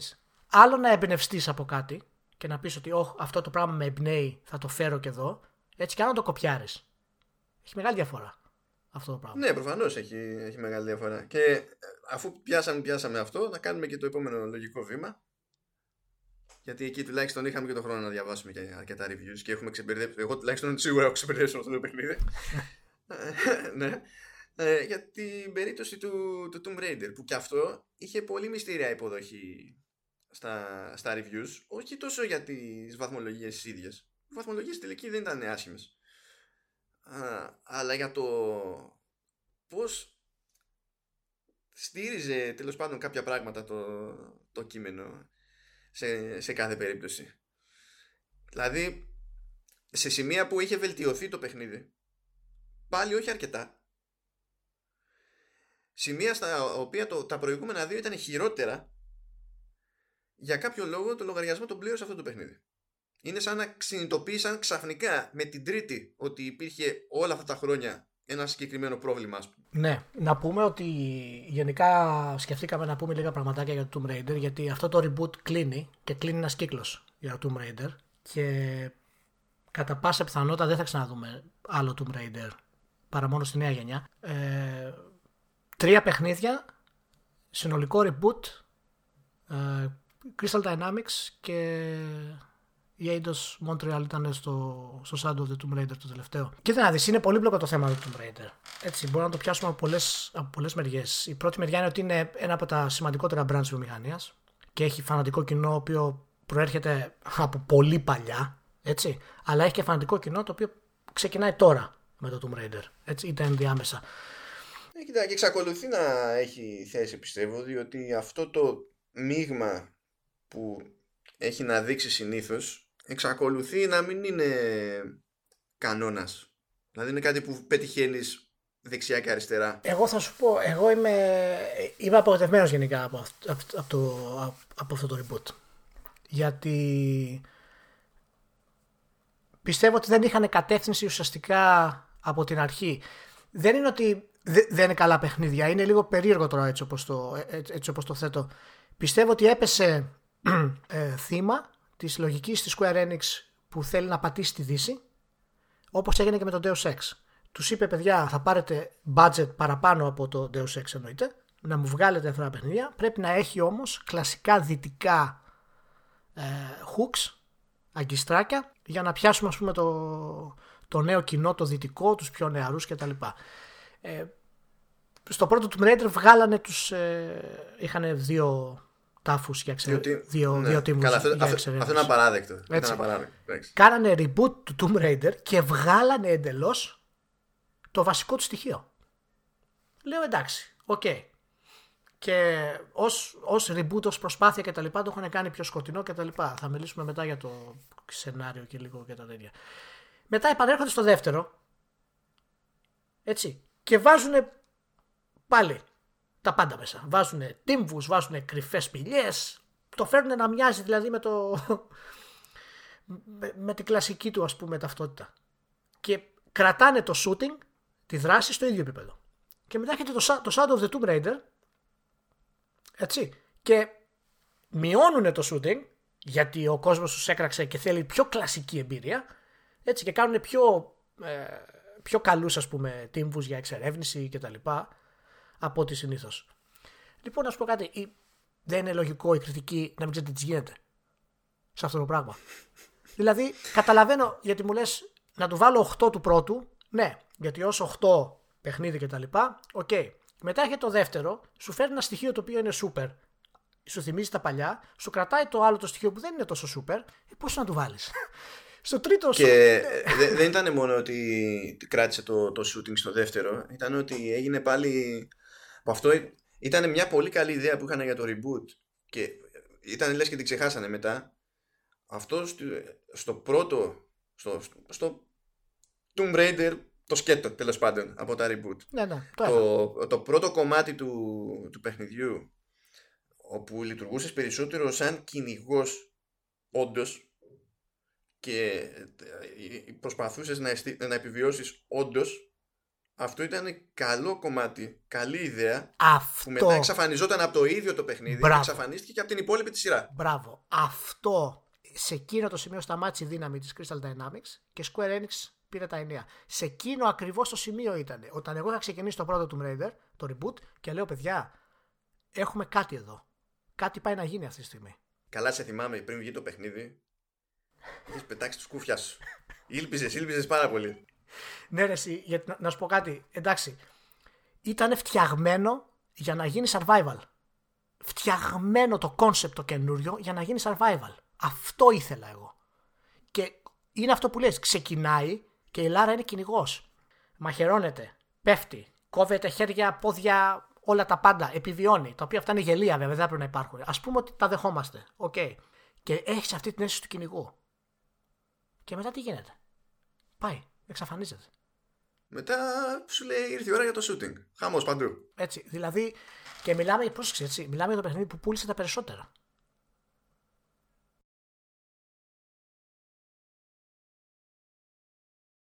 έκανε τρομερή ε, εισαγωγή. 48 ώρες ένα εκατομμύριο. 3,4 έφτασε στο χρόνο και πλέον μετράει πάνω από 7. Βέβαια, η Square Enix είχε κάνει το μαγικό τότε. Είχε βάλει στόχο για 6,5 εκατομμύρια. Δεν θυμάμαι στους πρώτους μήνες, που δεν πιάνονταν αυτό δηλαδή, που να χτυπιώσει. Ναι, συγγνώμη. Φαινο, φαινόταν. Συνολικά 8,5 εκατομμύρια μετράει. Ε, και από το Νοέμβριο του 2017 έχει φτάσει στα 11. Το οποίο αναλογικά με το χρόνο του δεν είναι πάρα πολύ φοβερό, αλλά είναι πάρα πολύ σεβαστό νούμερο, έτσι. Να σου πω, δεν αισθάνεσαι ότι έχασε ευκαιρία το, το Tomb Raider αυτή τη γενιά; Ναι, φυσικά έχασε ευκαιρία και έκανε τη... Η μεγαλύτερη βλακία που έκανε ήταν ότι προσπάθησε περισσότερο στα πρώτα δύο και κυρίως στο δεύτερο που εκεί υποψιάζομαι ότι δεν έφταιγε μόνο η Crystal Dynamics, δεν έφταιγε καν μόνο η Square Enix. Παίζει να έφταιγε και η Microsoft. Εντάξει, ότι... το δύο είναι πολύ περίεργο γενικά. Ότι προ- προσπαθούσε απεγνωσμένα να γίνει Uncharted. Με το που το κάνεις αυτό το πράγμα, έχεις πρόβλημα. Άσχετα με το αν θα τα πας αρκετά καλά. Γιατί όντως τα παιχνίδια δεν ήταν άσχημα. Δηλαδή, το ότι μιλάμε για ας πούμε ε, δημιουργική αποτυχία δεν είναι το ίδιο με το γενική αποτυχία. Όχι. Όχι. Είναι από τα άλλα ζητήματα. Εμένα αυτό που με χαλάει είναι ότι αυτή η δημιουργική αποτυχία δεν είναι ότι επειδή δεν έχεις την ικανότητα, αλλά δεν έχεις σωστή κατεύθυνση από την αρχή. Καταρχάς, δεν πας να φτιάξεις άλλο Uncharted. Δεν πας να το αντιγράψεις. Κάνε το δικό σου στυλ. Κάτι κυνηγό. Κάτι survival. Άλλαξε τους μηχανισμούς του shooting. Βάλε κάτι το οποίο είναι πολύ πιο σκληρό μέσα. Λιγόστεψε τις μάχες. Δώσε υπόσταση στη Λάρα. Ένα σενάριο το οποίο να είναι ε, βαθύ, το οποίο να δείχνει το άγχος της Λάρα. Να, να τη φέρεις να την κάνεις ποντέρνα σε αυτό το πράγμα. Ποια είναι η λογική να δώσεις τη Λάρα τώρα να την κάνεις σαν τον Nathan Drake; Δεν γίνεται αυτό το πράγμα. Μα η, η Λάρα κατέληξε να είναι λιγότερο human από τον Nathan Drake. Αυτό είναι το μεγαλύτερο πρόβλημα. Αυτό έγινε, έγινε, έγινε, έγινε ρομπότ. Το ότι ακριβώς. έγινε περισσότερο στους δύο τίτλους σχεδόν και σε ολόκληρο τον, ε, τον τρίτο τίτλο. Αλλά στους πρώτους δύο αυτό ήταν από την αρχή μέχρι το τέλος. Και το κατάφερε η Ριάννα Πράτσετ δεν μπορώ να το κατανοήσω. Ναι. Γιατί δεν είναι μόνο η αρχική επιλογή που κάποιος το σκέφτηκε αυτό και είπε εντάξει πάμε έτσι. Είναι ότι και η Πράτσετ, ναι θα μου πεις δεν είναι ο πατέρας της. Εντάξει. Ε, το ότι ο πατέρας της είχε αυτό το ύφος δεν πάει να πει ότι το, το κληρονομεί. Οκ, okay, αλλά λες. Σε αυτό το περιβάλλον, ρε παιδί μου, όπου, όπου συνηθίζει, ναι. υπάρχει ένα βάθος. Υπάρχει μια κουλτούρα. Ε, δεν μπορεί να μην φανεί αυτό. Σε αυτό ελπίζεις. Και μετά δεν φαίνεται. Και αναρωτιέσαι ποιος πρωτοφταίει. Γιατί στην τελική μπορεί να μην φταίει και η ίδια. Κοίτα, το ποιος φταίει είναι πάντα δύσκολο. Εμείς εμείς το μόνο που να κάνουμε είναι να κρίνουμε με βάση αυτό που πήραμε στο τέλος. Έτσι, και να πούμε την άποψή μας σε αυτά τα πράγματα. Αλλά συνολικά το franchise σε αυτή τη γενιά και τα τρία παιχνίδια, το Shadow βέβαια τώρα τρέχει, δεν έχει τελικές πωλήσεις, αλλά αυτή τη στιγμή πρέπει να είναι κοντά στα 20 εκατομμύρια. Δηλαδή το πρώτο έχει πουλήσει 11, το δεύτερο είναι κοντά στα 7 αυτή τη στιγμή. Το τρίτο πιστεύω ένα, ένα 4-5 θα το πάει σίγουρα. Οπότε ένα 20 εκατομμύρια είναι σεβαστό αυτό το πράγμα. Έκανε 20 εκατομμύρια χωρίς να έχει ταυτότητα. Το καταλαβαίνεις αυτό το πράγμα. Πόσο δυνατό είναι το, πόσο δυνατό είναι το brand ακόμα. Αναρωτιέμαι στον ίδιο χρονικό ορίζοντα. Πόσα εκατομμύρια έχει κάνει το Final Fantasy 15. Μην με κάνεις να το ψάξω. Χρειάστηκε και, και χρειάστηκε και άλλο, άλλο τόσο σε, σε χρόνο. Μην με κάνεις να το ψάξω τώρα, γιατί θα βάλω τα κλάματα. Εντάξει, λοιπόν, μην μη, μη, μη, μη βάζεις το ψάξω. Α το Final Fantasy. Ε, Ακριβώς επειδή λέμε για τη Square Enix και για κάποιο λόγο έχει, δεν ξέρω και εγώ τι φιλοδοξίες για, για τα δυτικά της στούντιο, αλλά στα ιαπωνικά της στούντιο είναι λες και δεν επικοινωνεί με το σύμπαν. Ναι, όχι. Αυτό, αυτό πραγματικά είναι και θα φανεί και στο, στο Dragon Quest το review που έγραψα τον σηκωθεί στο internet ας πούμε το πόσο παροχημένη είναι η Square Enix πλέον στις επιλογές της Ιαπωνικές και κρίνοντας από το Final Fantasy 15 που αυτό ήταν και, ήταν και απαράδεκτο και σαν ιστορία και σαν ε, editing και σαν όλα. Ήταν πραγματικά μια μεγάλη απογοήτευση. Η σκηνοθεσία ήταν απέσια. Απέσιο, απέσιο. Ήταν, Δεν μπορούσα ήταν... να συλλάβω ότι ήταν τόσο απέσια. Ναι, ναι, ήταν, ήταν τραγικό πραγματικά. Και το Dragon Quest είναι πιο βασικό, είναι, είναι πιο στανταρέ, είναι μια χαρά, κάνει αυτό που κάνει, είναι ok κτλ. Αλλά είναι, ε, είναι flat εντελώς αυτό το πράγμα. Και έχει τώρα, έχει το Dragon Quest, το Final Fantasy, το Deus Ex και το Tomb Raider. Το Deus Ex οριακά έβγαλε τα sequel που έβγαλε, που πούλησε, βέβαια, άμα του δίνει τόσο χαμηλό budget. Και έχει και τα Tomb Raider, τα οποία σε πωλήσει είναι πάρα πολύ εντυπωσιακά. Και τα reviews που έχουν πάρει είναι στην ουσία ανάποδα. Έτσι. Το Shadow of the Tomb Raider είναι το καλύτερο στη σειρά. Ναι, ναι. Και έχεις πρόβλημα να το προωθήσεις, να το αγοράσει ο κόσμος, να βάλεις σωστό βαθμό. Υπάρχει ένα πρόβλημα σε κάποιον που κάνει κριτική όλα αυτά τα χρόνια σε αυτό, γιατί πόσο να του βάλεις στην ουσία για να κάνεις τον κόσμο να το αγοράσει, ενώ είναι το καλύτερο, αλλά στην ουσία τα προηγούμενα είναι πιο κοντά στις βαθμολογίες που έχεις βάλει, γιατί νόμιζες ότι έχει αλλάξει η σειρά άλλαξε ταυτότητα. Και ξαφνικά σε επιστρέφει πίσω. Είδα πάντως και από σχόλια online και από αναγνώστες στο ίντερνετ ότι υπάρχει μια μερίδα που λέει ότι εγώ το προτιμούσα που προσπάθησε να είναι στη Uncharted. Μένω έτσι δεν με ενδιαφέρει. Εντάξει, να σου πω κάτι. Ναι, εντάξει, όχι, ο καθένας έχει την άποψή του αυτό το πράγμα, προφανώς. Ναι, δεν το λέω για αυτό προτιμάει. Αλλά, αυτό προτιμάει. Ναι. Αλλά ε, α, το ότι. Αν λειτουργεί όμως. Αν δεν λειτουργεί. Το ότι ο συγκεκριμένος αναγνώστης και καταναλωτής ε, έφτασε να έχει την ελπίδα το Tomb Raider να είναι Uncharted στη θέση του Uncharted έφτασε σε αυτό το σημείο επειδή η Square Enix φρόντισε να του δημιουργήσει αυτή, τη, αυτή την ελπίδα.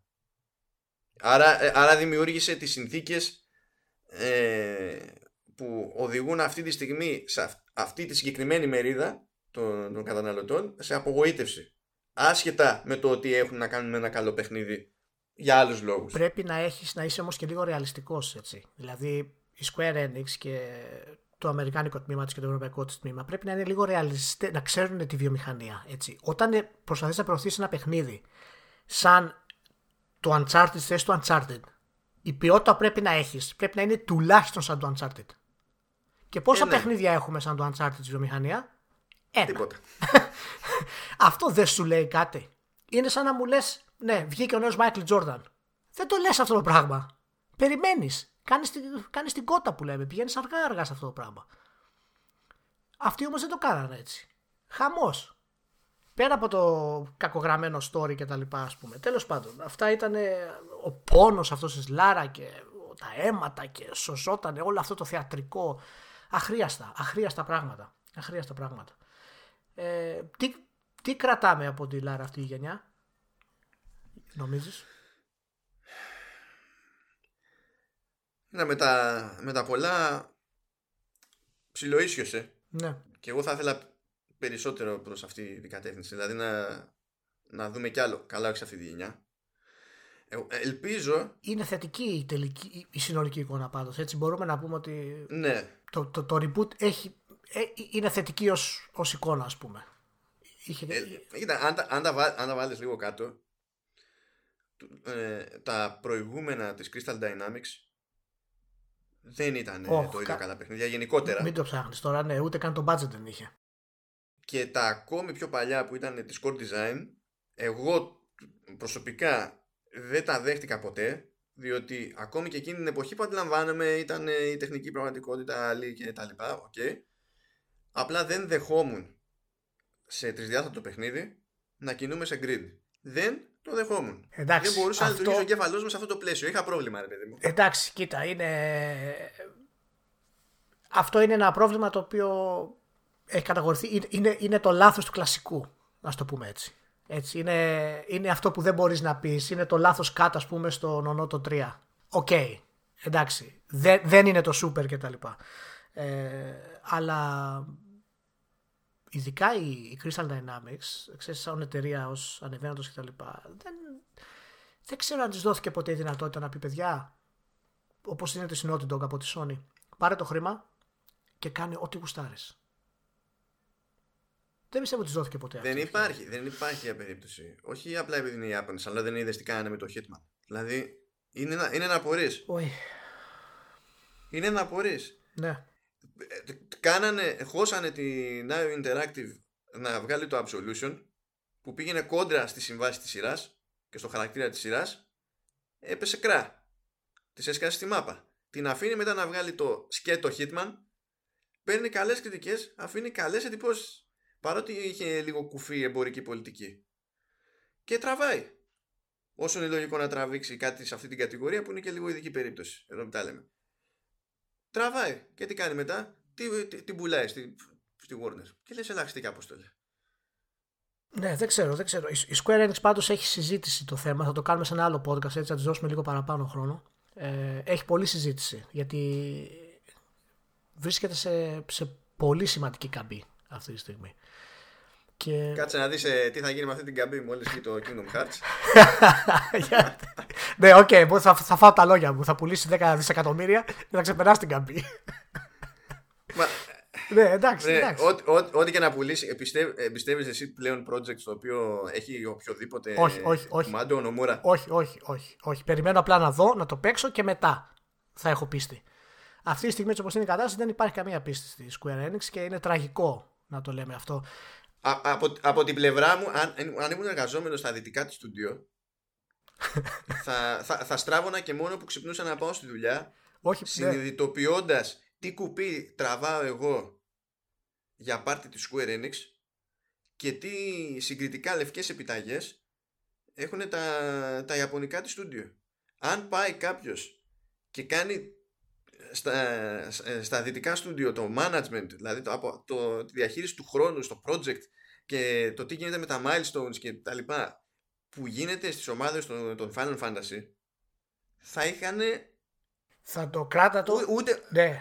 ούτε, ούτε που θα το, θα το πουλούσαν το στούντιο. Θα το κάνουμε αυτό σε επόμενο podcast λίγο πιο αναλυτικά. Είναι, είναι σωστό αυτό που λες. Αυτό το πράγμα. Πιστεύω ότι το Final Fantasy γενικότερα που είναι και η καρδιά της Square Enix ε, είναι σε καμπή αλλαγής αυτή τη στιγμή. Είναι δηλαδή, ξεκινάει να αλλάζει ουσιαστικά να έρθει εντελώς στη νέα γενιά. Δεν ξέρω πώς θα το κάνουν αυτό, πώς θα το συλλάβουν. Το 15 είναι ένα δείγμα ότι θέλει να αλλάξει κάποια πράγματα. Έτσι. Το όσο και άθλιο να ήταν ε, στα βασικά του κομμάτια, προτιμώ την, να προσπαθήσει να αλλάξει από το Dragon Quest που θέλει 10 δευτερόλεπτα κλικ από κείμενο για να κάνει save. Κυριολεκτικό, δεν υπερβάλλω. Έτσι κάθε φορά. Ναι, σε πιστεύω. Και μιας και λέμε για εταιρείες που πέφτουν να κλείσουμε και να πούμε ότι ανέβηκε το ορυχείο η στήλη που έγραψα για την Telltale, η οποία έκλεισε την προηγούμενη εβδομάδα στο Eternity. Το οποίο είναι, είναι τραγικό, είναι από τους καλύτερους παραμυθάδες που είχαμε και εξαιρετική εταιρεία, οικονομικό μοντέλο καινούριο με τα επεισόδια τα οποία δυστυχώς ε, δεν κατάφεραν να τι αποδώσουν τα αναμενόμενα και έχω μια θεωρία μέσα στο στο, στο, ρηχείο, στο, στο, άρθρο γενικά, ότι γενικά ήταν και κάπως ομελετημένη όλη η φάση. Λάθος πλάνο αρχικά για κάποιους ιδιαίτερους λόγους. Δεν νομίζω ότι δεν μου έδωσαν ποτέ την εντύπωση ότι το διαχειριστήκανε στα αλήθεια αυτό το μοντέλο. Ότι ξέρανε να οργανωθούν για να κρατήσουν ένα αριθμό συγκεκριμένο και να τροφοδοτείτε. Είχα πάντα ένα κρύο υδρότα όταν είχε ανακοινώσει ότι ιδιαίτερα μετά το Walking Dead ότι δουλεύουμε σε τέσσερις AAA τίτλους ταυτόχρονα. Εκεί με είχε, εκεί με είχε πιάσει ένας κρύος υδρότα και αυτό το πράγμα. Γι' αυτό είναι λίγο, ε, λίγο λυπηρό. Ιδιαίτερα να σκεφτείς ότι μας μας έδωσε το Walking Dead και το Tales of the Borderland και το Back to Future. Ναι, ναι, νομίζω, νομίζω ότι μας έδωσε κάτι πολύ πιο σημαντικό από όλα αυτά αν, τα, αν το καλοσκεφτείς ότι άνοιξε το δρόμο αυτό για τέτοιου είδους παραγωγές σε άλλους. Δηλαδή χωρίς την Telltale δεν νομίζω ότι θα είχε τις ίδιες ελπίδες η, η Don't Nod. Δεν νομίζω ότι θα τράβαγε το ενδιαφέρον πάλι η Don't Nod από διαφορετικούς publishers όχι, βέβαια. Που συνήθως δεν νοιάζονταν για, για τέτοια κατηγορία, για τέτοιο άθλημα. Και το ίδιο πράγμα τώρα με τη, με τη Supermassive. Που και αυτή μετά από καιρό αρχίζει και ξανήγεται και πάει να ακολουθήσει τέτοια λογική πάλι. Και να πούμε ότι και ε, εμέσως βοήθησε την κατηγορία των Adventures να αρχίσουν να πουλάνε κατά παραδοσιακά περισσότερο. Γιατί ε, ήρθε πίσω το ενδιαφέρον ε, του κόσμου για αυτό το πράγμα. Γιατί εκτός το ότι βγάλανε πολλά παραδοσιακά, ανέβηκε η παραγωγή ας πούμε, από ανεξάρτητους developers, άρχισαν να βγαίνουν και διάφορα ε, adventures τα οποία ακολουθούσαν το μοντέλο της, ε, της Telltale. Ε, ανεξάρτητα adventures, μικρά adventureάκια με ένα επεισόδιο, δύο επεισόδια τα οποία είναι, είναι εξαιρετικά. Η παρακαταθήκη της είναι πάρα πολύ σημαντική για αυτή τη γενιά. Είναι τρομερά σημαντική για αυτή τη γενιά η παρακαταθήκη της. Και να πούμε να ευχηθούμε τουλάχιστον αυτούς τους ανθρώπους να βρουν εργασία σύντομα. Ε, πιστεύω θα, ακριβώς επειδή αυτός, αυτό το κομμάτι έχει ανοίξει πιστεύω ότι θα είναι πιο ναι. εύκολο από ό,τι θα ήταν πριν από μερικά χρόνια να, να απορροφηθούν. Και εδώ που τα λέμε ε, είχαν και σεναριογράφους που και όταν πήγανε στην εταιρεία είχαν προϋπηρεσία σε τηλεοπτικές παραγωγές και τέτοια δεν είναι, δηλαδή τουλάχιστον για μια μερίδα ο, ε, το gaming δεν είναι η, η μόνη βιομηχανία που όχι, όχι. Ξέρεις, μπορεί να τους τραβήξει. Μα, μα φαινόταν αυτό. Φαινόταν. Η γραφή που έχουν και η αφήγηση είναι ανώτερη από ό,τι έχουμε στη βιομηχανία. Δηλαδή, μόνο η CD Projekt και η Naughty Dog στην ουσία τους φτάνουν τόσο ψηλά. Είχαν ρυθμό, χιούμορ, χαρακτήρες σωστούς. Μιλάμε για εξαιρετικά ταλέντα αυτή τη στιγμή. Εξαιρετικά ταλέντα. Ε, εντάξει. Ελπίζουμε για το, για το καλύτερο και για, τη, για αυτούς που έμειναν και για τα franchises της Telltale. Και πάνω που θα προσπαθούσε να, να ισιώσει τη, την τραγική αυτή μηχανή. Ε. Περίμενα να το δω αυτό για να μην το πιστέψω. Όχ, όχ, όχ. Αυτό τη μηχανή το περίμενα και εγώ πάρα πολύ. Τέλος πάντων, εντάξει. Οριακά δεν έγινε. Παραλίγο να γίνει. Να το θυμόμαστε. Εντάξει, να πεις. Λοιπόν, οπότε φτάσαμε στο, στο τέλος. Ναι, ε... εντάξει. Ότι ξεφύγαμε, ξεφύγαμε, αλλά όχι εντυπωσιακά. Όχι, όχι, καλά είμαστε. Μια χαρά είμαστε. Εγώ μετράω μια μισή ώρα εδώ βλέπω. Εντάξει είμαστε. Ναι, ναι. Κάπου εκεί είμαστε. Χαιρετισμού σε όλους, να είστε όλοι καλά και τα λέμε πάλι μερικές μέρες αργότερα. Θα ενοχλήσουμε ξανά.